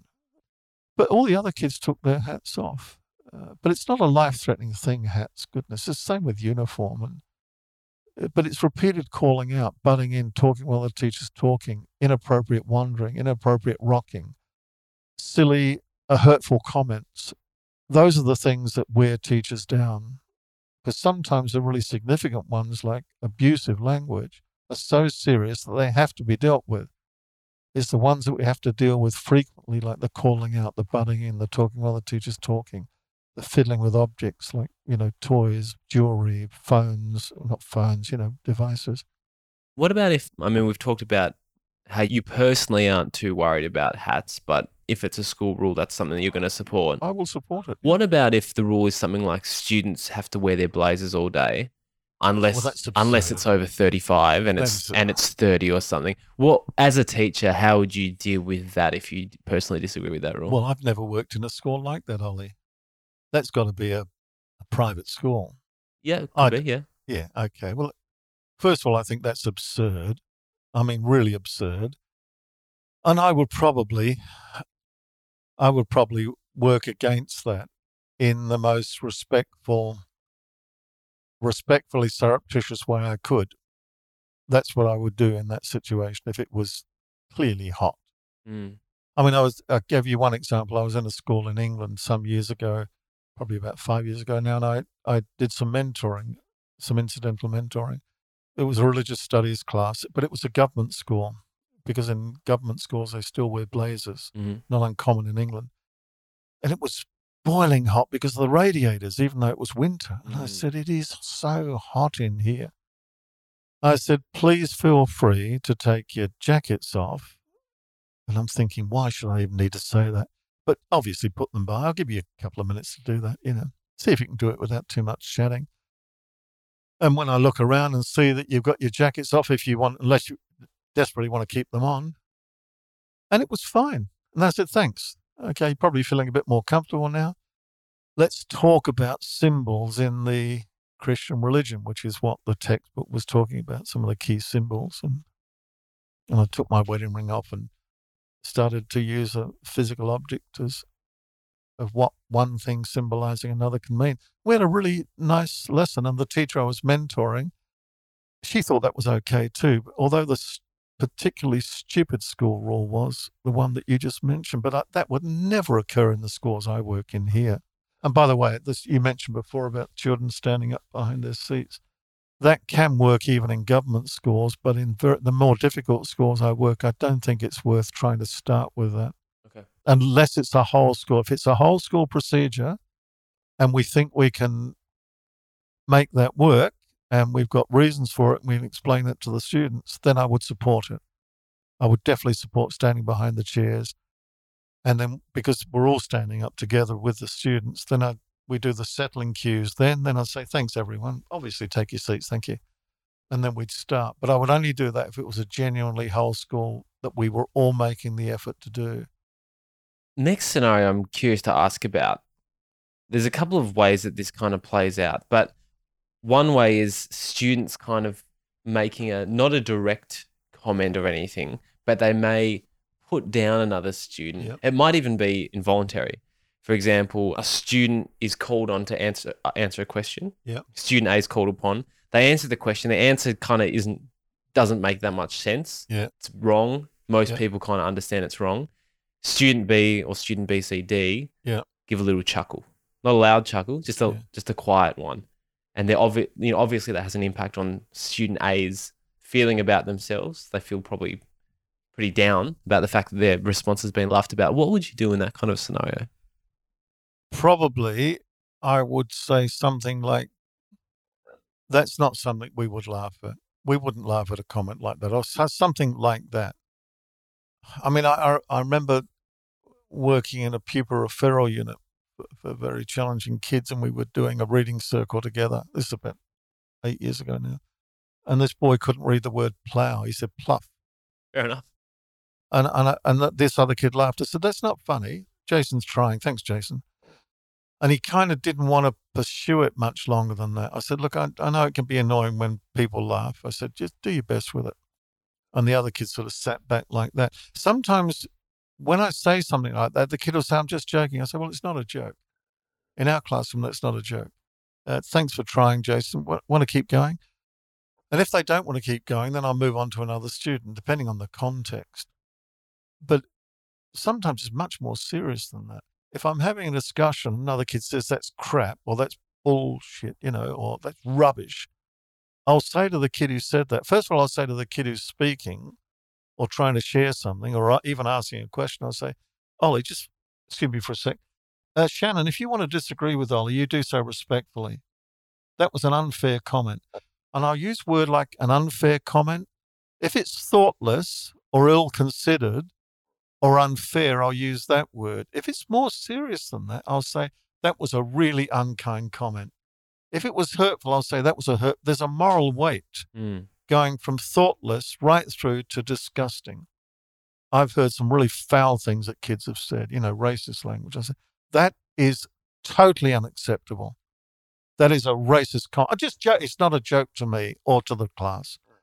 And if and that's where the voice has to be really Mm. firm, not not aggressive, but certainly decisively and ambiguously firm. And if four or five kids laugh along with that comment, I, I honestly think it's worth saying something like this. And I wouldn't have expected anyone to be laughing along with what Shannon's just said. Right, let's get back to what we were talking about. We'll continue our class discussion. And I would also, the boy that said that, it's not always a boy, I, I have to say that, I would keep that student back to talk about the way they were using that language. If it was just a minor issue like the chuckling, I wouldn't keep the kid back for that. hmm I'd allow what happened in the public space to be enough to raise his long term awareness. Mm. I've heard children say disgusting things to their teachers. And sometimes I'll even get involved and say to the teacher, Mr. Smith, do you mind if I have a word to the class? And I'll kind of, I don't want to use the phrase take over, but I'll kind of almost take the responsibility of addressing what that student said. And I'll say to the student, What's your name? And they'll give me their name. Sometimes they won't. Sometimes they even start becoming difficult on that. So I'll address the behavior. What you just said to your teacher wasn't just offensive, that was disgusting. I don't expect anyone in our class to use that kind of language. on occasions like that, kids have to hear the moral weight Mm. behind the word, you know, the racist language, the homophobic language, the misogynist language, the sexist language, the desire to hurt somebody by what they say. And they know what they're saying. Mm. The most common defense is, I'm just mucking around. It's just a joke. It's not a joke. It's not a joke to me or to, to any member of our class. And I wouldn't have expected anyone else to laugh along with that, even if that laughter's nervous laughter, by the way, because you're trying to spread something not too long. It's got to be brief, decisive, and firm. You're trying to spread something about the moral weight as the teacher leader in the room. Because if you don't do that, who else is going to do it? Mm. Seriously, who else is going to do it? And it really upsets me when I see teachers ignoring so called funny, jokey, homophobic language where they're calling across the room, ah, yeah, that's a stupid comment, gay boy. And the teacher says nothing about either the stupid comment comment or the gay boy addition to the stupid comment comment, if you understand what I mean. And that has to be called out. Mm. Otherwise, who else is going to call it out? Mm. You spoke before about following up some things like these, you know, really hurtful or offensive comments should really be followed up. How does that conversation go, or how, how should that conversation go? Well, I'd even follow up a student who's refused to put their phone away. And first of all, I have to consider, particularly in the high school, how much time I've got. If I haven't got time between classes, if if I haven't got a class straight away, I'll keep the student back for a few minutes and then make an appointment to see him in the year coordinator's office. It's different at primary school. But when I'm actually meeting with him, if it's recess, morning or lunch recess, or I've made an appointed time to have a subject teacher detention at secondary, when I sit down with a lad or stand up with him if it's only a five minute chat, and I'll always keep the door open for probity reasons. And if it's a female student and it's uh, more than a few minutes after class, I'll actually formally organize for a female colleague to be sitting in Mhm. in the back doing a work program or whatever, just so there's the ethical probity is heightened by having a female witness to a male teaching, speaking with a female student. Mhm. And the first thing I'll do is just because often they're really annoyed that you have kept them back, even if it's only a five minute chat, let alone a full blown detention. And they'll often complain, what, what, what do I have to say? I didn't do anything. And their voice is like that and they're frustrated. And the first thing, in my view, and my colleagues, most of my colleagues share this, the first thing we do is to briefly tune into how they're feeling. Look, I know you want to be outside with your friends, Ollie. I understand that. I know I'm not your regular teacher. Um, however, I need to, that's enough. And then we talk about the behavior. I need to talk to you about what happened in class when you refused to put your phone away. But I told you. Uh, I told you. Uh, anyway, Gina doesn't care. Like, as long as we get our work done, you did tell me that. That's true. However, the school rule's clear. You chose not to put the phone away. It's a school wide rule. It's a fair rule. That's why we're talking now. And I'm trying to keep that voice calm but respectful and keeping the focus on the issue at hand, not on all the secondary issues about what Gina did or didn't do, or what Gina allows or what she doesn't allow, whoever it is, or what other kids do. Because the, the most common response I get is other kids call out too. That's true, they do call out. When I reminded Shannon and uh, Bill Owl to put their hand up, though, they made an effort, and certainly almost every student was putting their hand up. You just kept calling out. And I'm not talking once or twice, Ollie. I'm talking a dozen times easy. That's Mm. why you and I are talking now. So you're raising his behavior awareness specifically about the issue at hand, whether it's a phone, the repeated calling out, the way he put another student down, um, not putting the phone away. There's degrees of seriousness about these follow ups. Uh, and I will always give a student a right of reply, but most of them claim it anyway. Even before you say, is there anything you want to say about what I've just said? Most kids will say, other kids call that too. I'm not the only one, that's true. However, when I reminded Shannon and Dean and Brett to put their hands up and give us all a fair go, they did. You just kept going for it, Ollie. That's why we're talking now. Or they say things like, I, I, I, would, I would just, it's no big deal. I was just mucking around, all right. Well, it might be a big deal for you, Ollie. But it is affecting the way we learn by you calling out whenever you feel like it. That's why we're talking now. And the other one I sometimes get is, You're picking on me. You might think I'm picking on you. I'm not. I'm talking with you now because I care. Do you? Yes, I do care. I really do care about the way you learn and behave in the room and also how your the way you behave affects other students in the room and your regular teacher and myself. And there's often a big sigh there.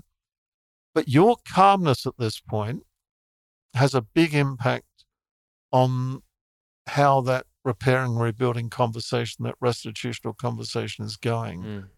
If I was to keep you back, and the first thing I was to say was, right, you could be outside now with your friends, but you're not. You're in here with me because you don't listen to me. And I'm sick and tired of you calling out whenever you feel like it, Ollie.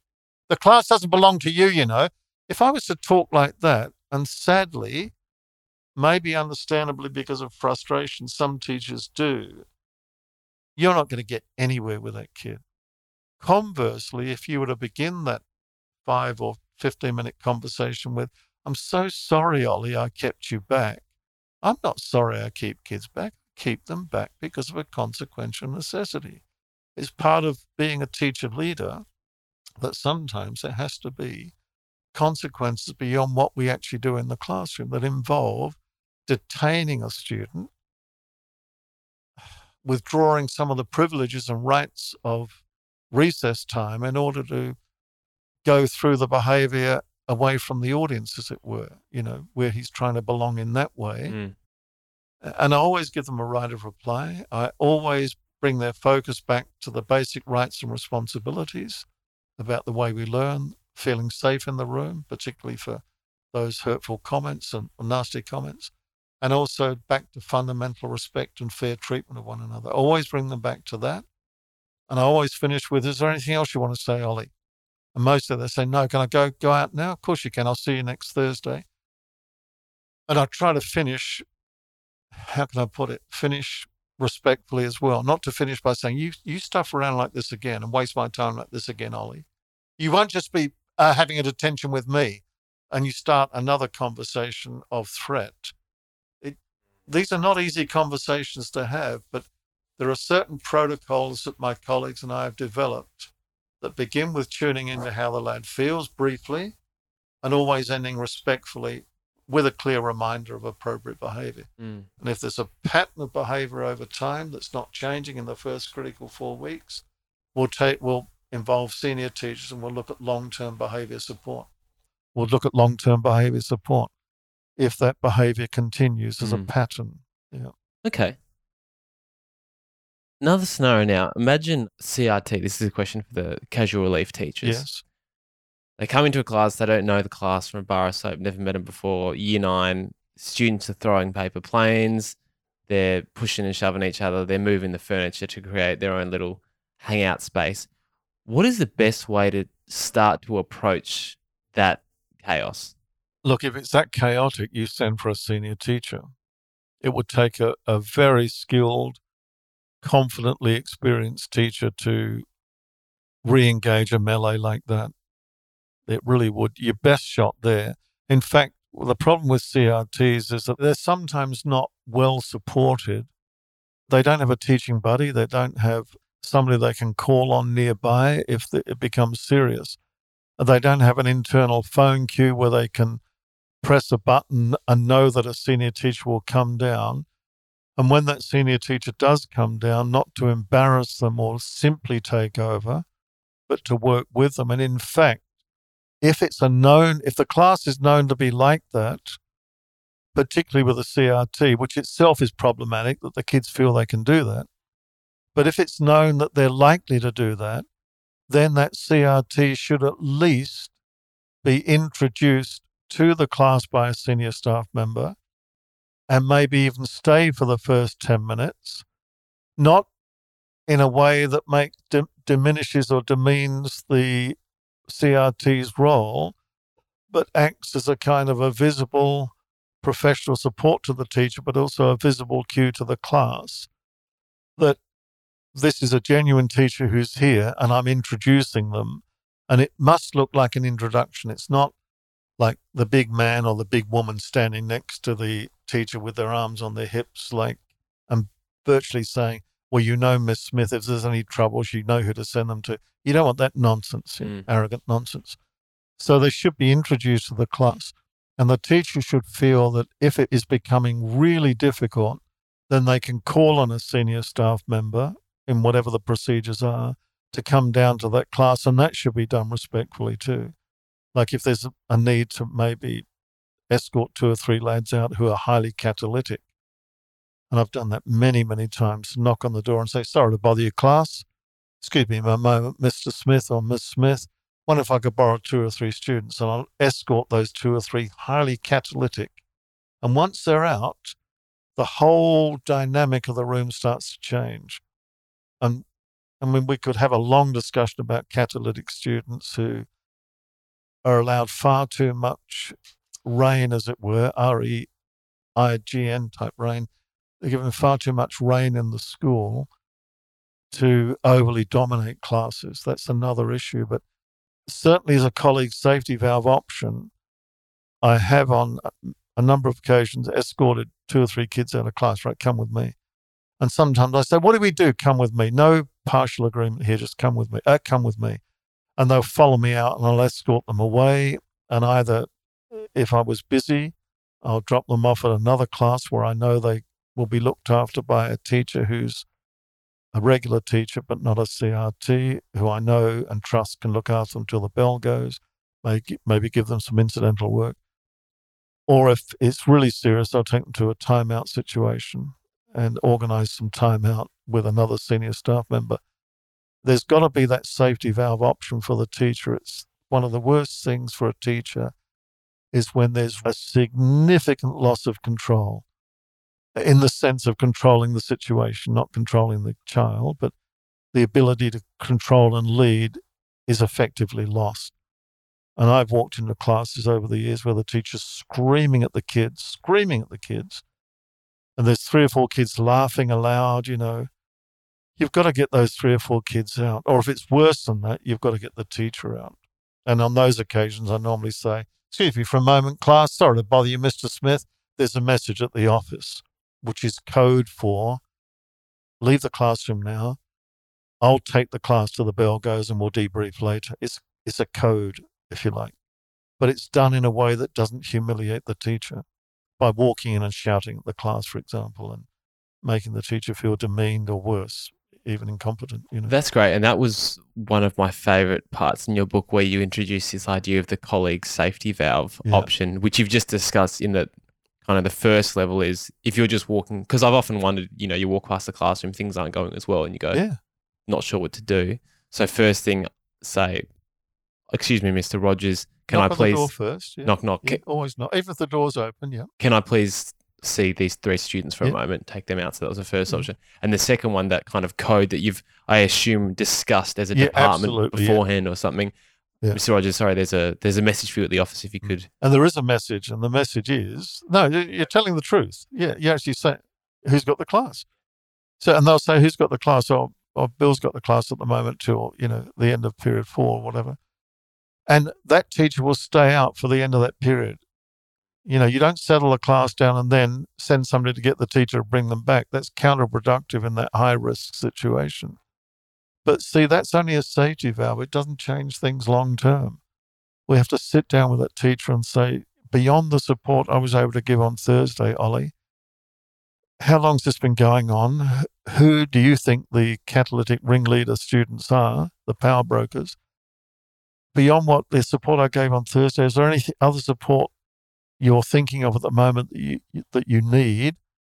I've got some suggestions I'd like to share with you as well. And normally, what we do is then set up some long term mentoring so that at least, and, and often we'll, get, as well as a long term mentoring, we'll do a, a fairly substantial review on routines and things like that with the teacher.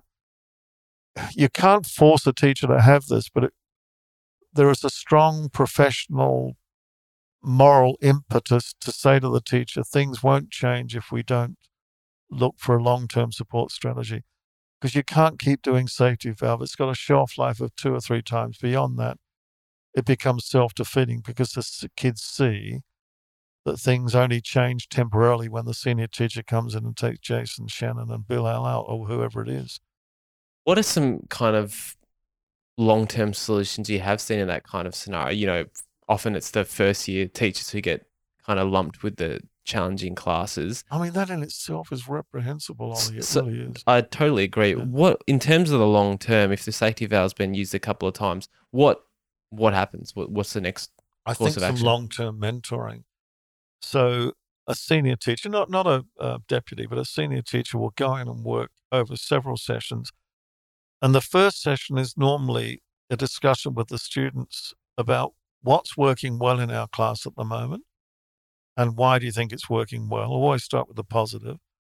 What are the things that are not working well in this class? And give the silent majority a voice. And this can be done as an open meeting. It can be done as a, a written exercise. It can be done as a small group exercise. So, what's working well and why? What isn't working well and why? And the why question's useful here. And the third question is what do we need to do to change things in our class so that people can have their right to learn respected without the kind of calling out and butting in that you spoke about when you're answering that second question? a class where we can feel safe, not just physically safe, but mo- emotionally safe in here and upstairs, and not have to put out with the kind of put, put downs and cheap shots and scoring and shafting that some of you have written about and spoken about. And I have seen in this class, and a class where we can show basic respect and cooperation to each other. What are some of the things we need to do to change things so that actually happens? So we're actually bringing them back to those non-negotiable rights: the right to Mm. feel safe here, psychologically, physically, culturally, spiritually safe, a right to learn without unfair distraction or disruption, and lastly, basic respect and fair treatment of one another. They're the three non-negotiables. You always bring the class and the individual back to that. Always, and and that's always your underlying litmus for any behavior intervention uh, are the core non-negotiable rights and the responsibilities that are attached to them. I want to talk a little bit now, Bill, about consequences and designing consequences because you know we've talked about addressing behavior in the classroom we've talked about following up with discussions but often we come to a point where there need to be some concrete consequences for students so do you have a general way that you approach designing consequences do you have like a a table that says if students do this then this is the consequence how do you approach it Yeah, I think for serious offences, serious behaviours, there should be some non-negotiable consequences. So, use of drugs or selling of drugs on school property is non-negotiable, and the consequence will be non-negotiable. Any form of sexual misconduct should be a non-negotiable consequence. Any form of physical aggression or bullying, any form of bullying, I'm talking about repeated cyberbullying or anything that's beyond a taunt or a silly comment, but is repeated and is clearly bullying. And bullying, to me, is one of the most reprehensible of behaviors. For those behaviors, uh, for weapons, obviously, and significant physical aggression, those consequences are set in concrete, you know, metaphorically set in concrete. And then that would mean an, a formal expulsion from the school for several days and then a formal due process and some formal restitution. And on some occasions, if it's really serious, like for sexual misconduct, I think the student should be expelled. That's my strong view. And for serious bullying. If it's ongoing and there's no change in the behavior through due process, including appropriate restitutional options and accountability conferences where the victim and perpetrator are brought together, then I honestly think for the, in those cases for sexual misconduct, significant threats and aggression, and any form of repeated and long-term bullying, you expel those students.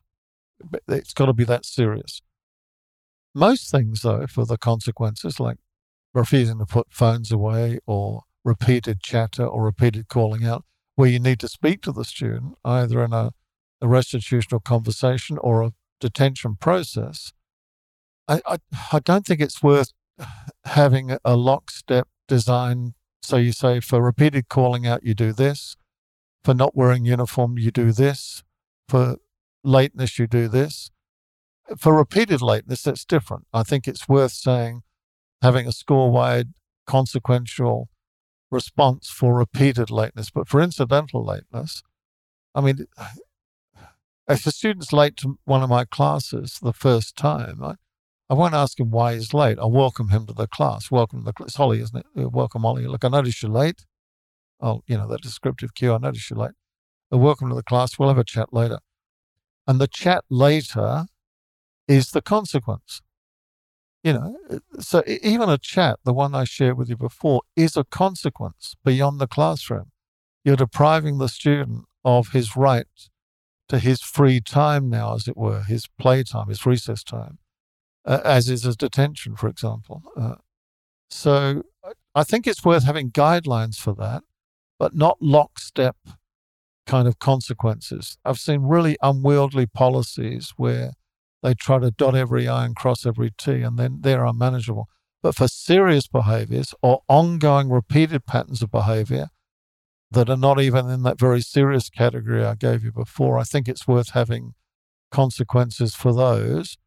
And for ongoing repeat distracting or disruptive behavior that's not in the category I gave you before of, you know, very serious behaviors, then I think there should be long term behavior support for that student. Again, with consequences for not responding to the school support options. Because we do work, schools are generally very supportive with these students now in a way that they weren't in years gone by. What's that long term support look like ideally? It, it's. It's basically case managing a student who, for example, if you've had several chats with a student about his behaviour and maybe three or four detentions, maybe even a temporary exclusion for less serious but ongoing problems, it's essential that a senior teacher now is working with that lad on a, a plan, behaviour support plan, a learning plan, behaviour plan of some kind. And instead of you or I as subject teachers or individual teachers trying to make a plan with a lad, we've had our conversations with him. And we're now three weeks or five weeks or 10 weeks into, you know, a term or whatever. Then it's essential that lad has some long term behavior structure in making a behavior plan, an actual plan. And the person who does that with him is a behavior mentor or a leading teacher, a senior teacher who's got skills in this area. And whatever plan they make with him will then be communicated back to all the subject teachers. So it now becomes a whole school approach. And in formulating that plan, one of the first questions we ask is how general is the disruptive behavior? If it's change, if the boy's behavior changes significantly between maths, LOTE, and English, then the problem may not be just the kid's behavior because he can clearly change the behavior from one subject or teacher to another. hmm So then we'll just work with that teacher and that student, if you know what I mean. But if every teacher's saying the same thing about repeated calling out, repeated lateness, repeated grandstanding, then obviously needs to be a year level plan for that boy or, or girl. What do you think of detentions? Do you think they can be effective? If so, what should an effective detention look like? What should students be doing in detention? And also, what do you think about Saturday detentions? Well, Saturday detentions are nonsense. So let's get rid of that. I don't even want to try to defend that. It's ridiculous. Why is that? And what, well, we would never use that in a, in a government school for a start. It's ridiculous. It's only that's a private school mentality, and not all private schools do that, but it's ridiculously. If it's got to that point, there's something seriously wrong. It's kind of almost like five non-attendances equal a Saturday detention. So something's clearly wrong in the working with this lad. And what's a Saturday? Det- He's going to get into a Saturday detention anyway. You're going to strong arm him and put him into a a black van and drive him to the school. It's absurd. I don't. It's not even worth answering. No offense, Ollie. With detention, you're depriving a child temporarily, but only temporarily, of a right to his free time. You're allowed to do that by law, although it's been challenged in a number of countries, uh, incl- including Britain recently. A number of cases have gone to court where the child and whoever's representing him has been able to successfully say this is a deprivation of human rights. I don't agree with that. I think that's a fiction. It's a pathetically ambit claim that some grandstanding people want to make, but that's another issue. Detention should be used because it's a serious consequence it's got a very high degree of seriousness in it in terms of deprivation of time. It should be for the more serious behaviors, not the really serious ones, because they they are so serious. They're okay. The, the response to that consequential response is different.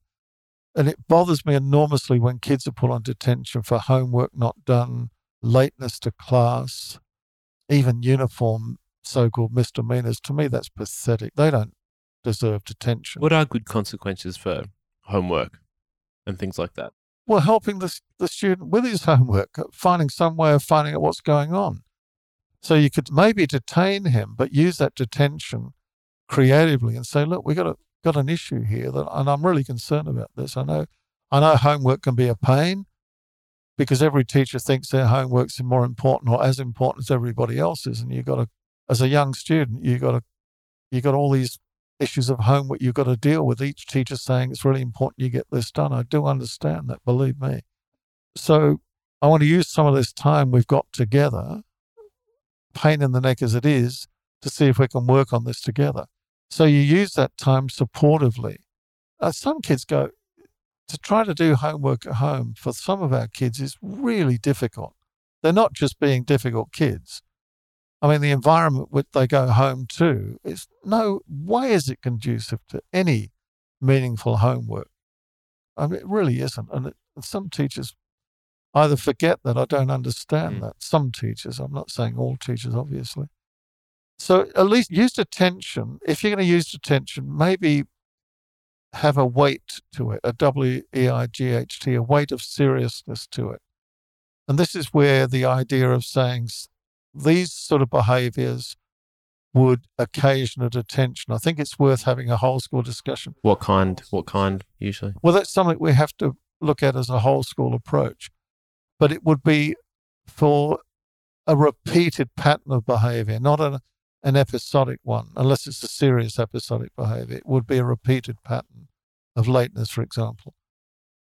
But even then, you're using the detention as a problem solving activity with the lad. He's not just sitting there doing homework or, I don't know, running out the school rules or some inane thing like that one of the first things we normally do in detention, if it's a subject, if it's a faculty detention, is to the student writes down what he did or what rule or right was affected by what he did, what his understanding of his behavior is, and what he thinks he can do to fix it up, and what support he thinks would be helpful for him. Now, some students don't like doing this, obviously, but at least it's a, a way of clearing their head they don't have to write a lot, but they've got to make an effort to write something that is honest and reasonable so we can understand. This is a way of saying to the lad, this is your chance, an occasion now for 10 minutes at least to write down something or 15 minutes. And for the rest of that detention, you can talk with the lad through that. always get them to read it back to me so I can hear their voice as well as their written voice. And then maybe do a bit of problem solving with the lad. And if he's been in detention three times in close succession, he's probably a lad who's a candidate for a long term behavior program anyway, because detention is not using its problem solving opportunity for the lad. We have a test for consequences, and the first test is is it related to the behavior? Like if a child damages school property restitutionally, he does something as a civic duty to help pay back. So you don't have kids picking up litter if they weren't dropping litter. If they were dropping litter, there's a restitutional opportunity there that's kind of a civic payback.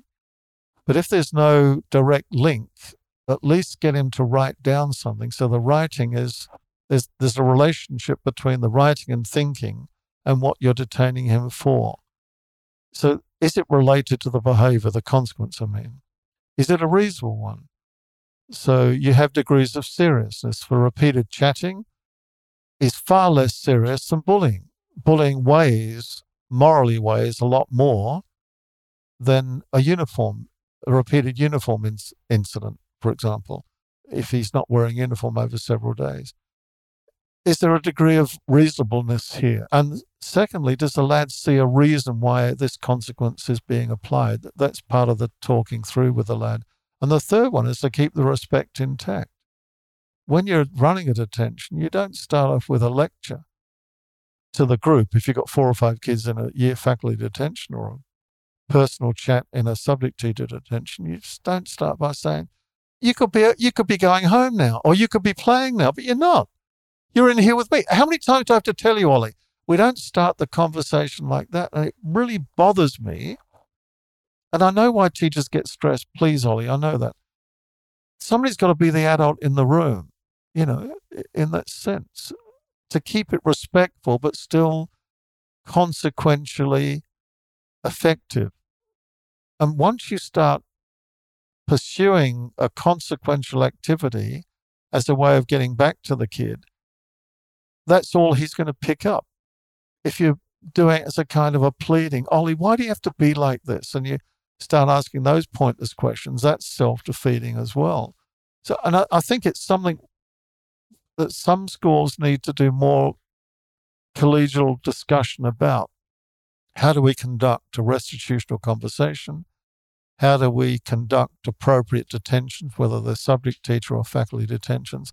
And the other thing is, if you direct a student to a faculty detention or year level detention, it's important that the subject teacher who initiated that detention also follows up beyond that with some repairing rebuilding because you can't just leave the detention process to somebody else because it happened on your watch as the subject teacher, which is very common in primary schools that that the primary teacher will take responsibility for the consequential process. Well, sometimes it's secondary that is passed on to somebody else as if somehow it will be fixed by them. There should always be a question to the lad like, what do you what do you need to do to help change things now? And I'll always say, look, what happens now matters, Ollie what happens from now? You know, and this is the opportunity now to, to make an effort to talk about this with me. You've got another 15 minutes to go before you leave this detention time. Might move into some closing questions if that works yeah, for you. Yeah, go, go for it. Yes, please. First question is, and you've given a lot of advice today, but what advice would you give to your first year teacher self? First year teacher self. Well, I suppose not to be too hard on yourself when it's hard to remember a lot of things when you're a teacher. And your, your main, particularly at secondary level, you, you, you may be more interested in am I getting the material right that I'm trying to teach here? But remember, you're a teacher leader. You, you, you're leading young people in their journey by what you teach, how you lead for behavior, how you encourage them. We haven't even mentioned encouragement yet, Ollie, at all. But encouragement's crucial, not praise, but encouragement's crucial to the life of young people and children. So, not to be too hard on yourself and be a reflective learner. Plan well, first of all, for the establishment phase, including the routines. And I would say, even plan your language if you can. I wish somebody had taught me that, that there are some language cues that you can start with until you find your own voice. In finding your own voice, that framework can assist you. I've worked with first year teachers who don't know how to settle a class. They don't know what to say. And they'll say things like, guys, can you please be quiet? Can you please stop talking? Which are pointless understandable but pointless. You're giving requests to the kids. Can you please be quiet? Why do you have to keep calling out like that, Ollie? Uh, these are pointless things to say. Understandable but pointless. So, having a framework for how we address whole class settling, how we address kids who are chatting, how we address students who are off task, how we communicate the routines, how we deal with argumentative students, how we deal with kids who won't put toys or objects away, how we give directed choices. And I've worked with first year teachers who even write these things down on those small library cards, you know, and they practice it. Yeah, great. And in time, that becomes their voice. They don't think anymore, how do I use partial agreement? Or am I using descriptive cues? Or am I using directional cues here or reminding cues? It becomes them. And in just about every other profession, you're learning a skill that fits the purpose for which that skill is designed.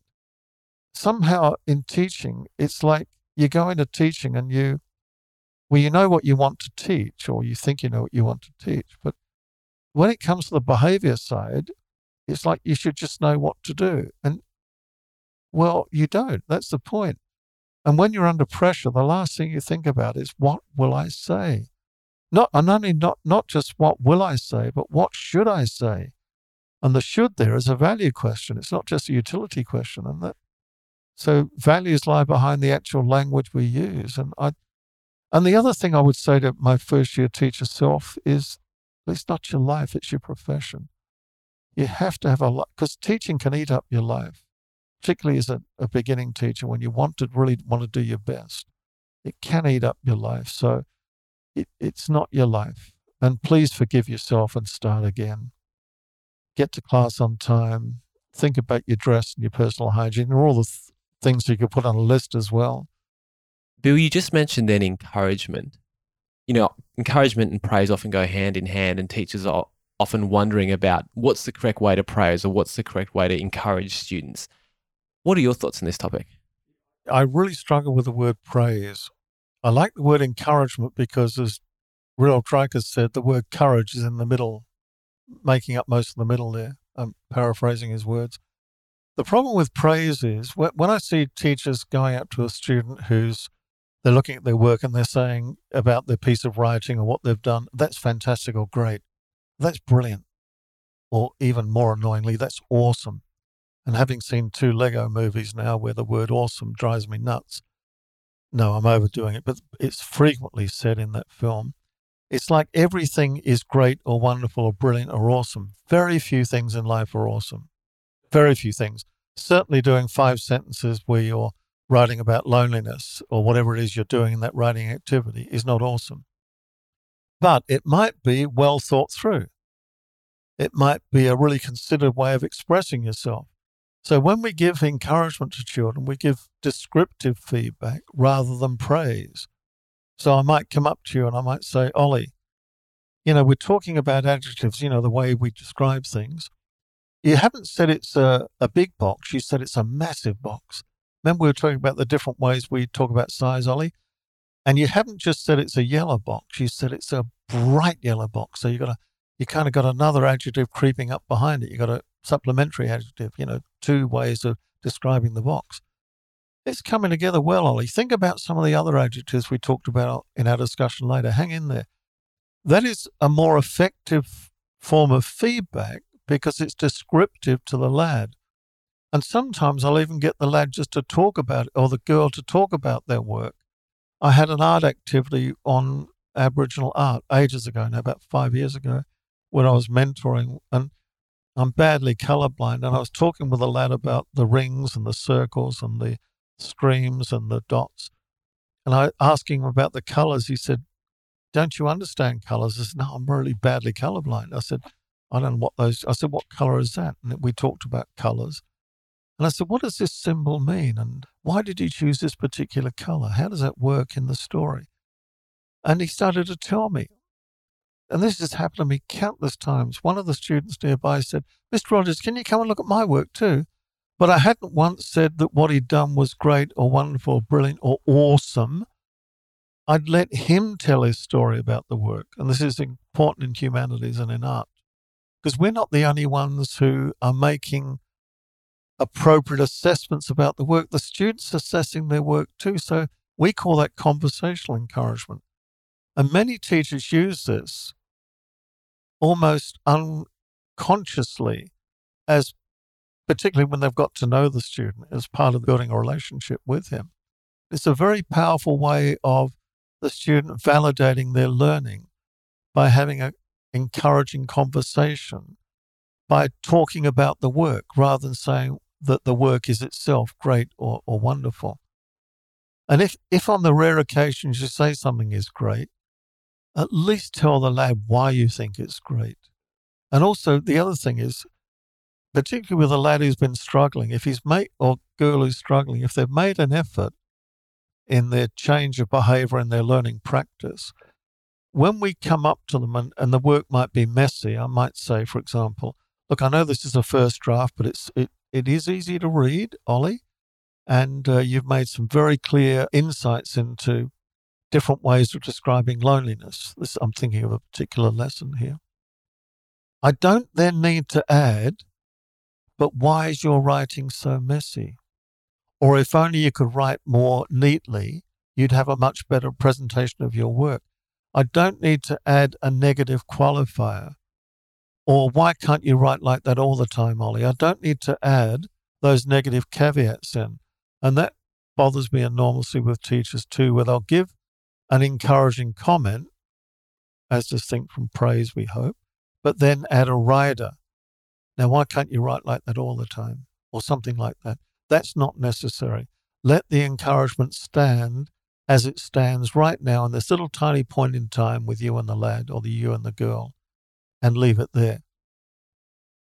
What's your information diet? Who do you particularly follow? You know, you spoke about Adler, Maslow, Erikson before, but these days, who else? Who else's work do you follow? I don't. Sounds awful, doesn't it?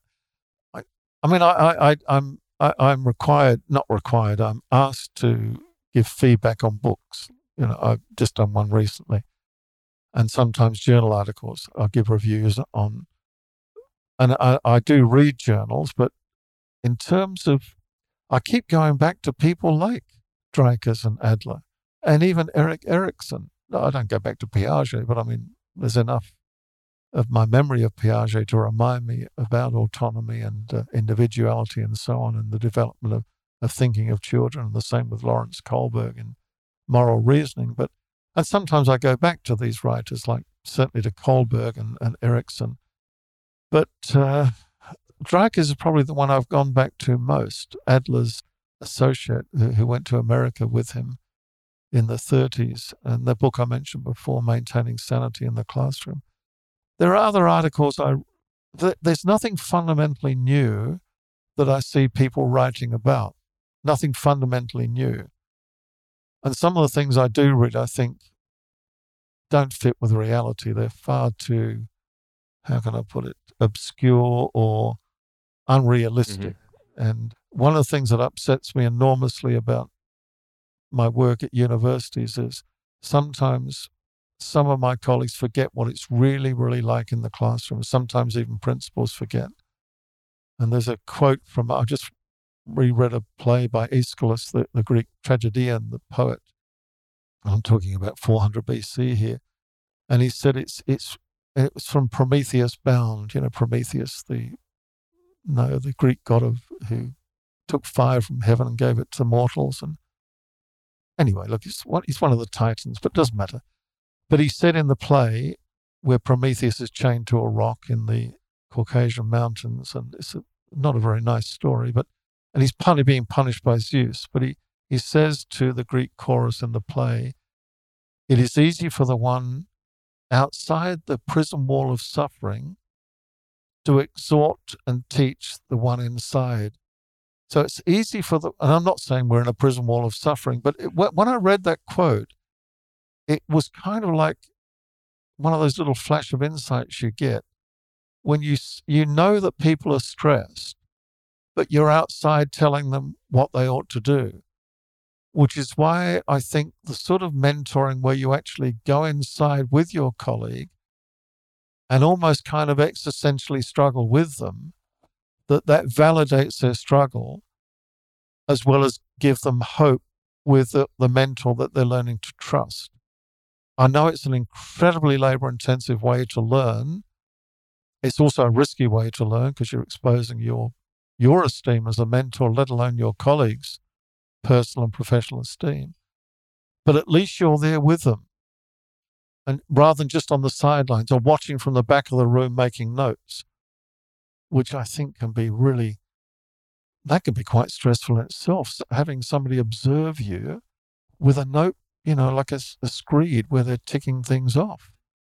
I'd rather struggle with my colleague and it is a struggle. I mean, I don't walk into a class and things work well. I have kids calling out, challenging me, swearing at me sometimes. And that's why when the teacher, when the first time I work with a teacher over coffee, they nearly always say, it's not just me. And that is a, is a very powerful recognition of the shared struggle that you're having with them. Whereas if a principal was to come in and yell at the class and quieten them down and walk out after 10 minutes, which, I, which is an appalling thing to do, by the way, that gives them no support at all. In fact, it demeans them in front of the class. And it effectively says that's what you need to do. And of course, that's not what you need to do. You can't be just shouting at the class every time they're disruptive, rather than structurally reworking with the group and the teacher to re-establish and rebuild that goodwill. Final question, Bill Final Rogers. question. Sorry, the sigh is not not because we're talking. The sigh is because it's redolent of what we've been talking about, the struggle. That's where the sigh is coming from. It's not coming from these annoying microphones. no worries. Uh, final question, Bill. Any last calls to action for listeners? Things you'd like them to go away today and do? Yeah. Look, again, not to be too hard on yourself. And if you really want to teach, and this is the profession that you not have accidentally come into because you can't think of anything else, but you really wanted to teach, as the outsider, uh, if you're taking time to listen to this, as the outsider, but a colleague, a collegial outsider, it is possible to re-establish what you came into teaching for. And there are skills and practices that you can benefit from. I'm not saying to buy the books or anything like that. Please, I'm not. There's not a, a, a appeal for that. And also to take the risk of finding colleagues within the team that you can initially trust, who can work with you, where you can at least talk this through, if not set up some longer term reflective mentoring, or maybe developing a small peer support group where you can share your genuine concerns as honestly and riskily as you can and look for solutions because ultimately that's where the solutions will lie in the quality and kind of colleague support you can get in your school because that's where you're and we're all in the same boat by the way. All of us are there. There there are enough people of incredible goodwill and dignity who are colleagues who are willing to give that support in a way that doesn't demoralize or diminish your own professionalism so i would say to take that risk rather than keep holding in the stress and the struggle that, that's what i would say uh, there are readings, of course, you can always read widely, and there are some useful, very useful materials out there that you can access. So that's what I would- I think I would say, Ollie. Bill Rogers, thanks so much for your time today. It's been a pleasure. And to all my colleagues out there, thank you for even taking the time to listen to uh, what at times can be rambling, but the best efforts to try to communicate through the microphone. So all, all the best to my colleagues who have taken the willingness and time to, to listen. Thanks so much. Thank you. Thank you for joining us for this episode of the ERRR podcast with Dr. Bill Rogers. As always, you can find show notes with links to all the resources that were mentioned at ollielovell.com. If you enjoyed this episode, I'd be very grateful if you could share it with your friends and colleagues. And as always, if you've got any suggestions of future guests you'd like to hear on the ERRR podcast, I'd love to hear from you. Or if you've got any questions, comments, thoughts, or reflections on this episode or any other ERRR episode, please, please, please drop me a line via Twitter or email.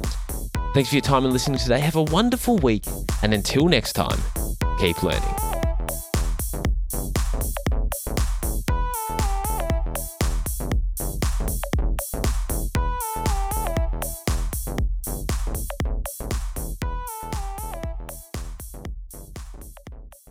This podcast is part of the Australian Educators Online Network, aeon.net.au.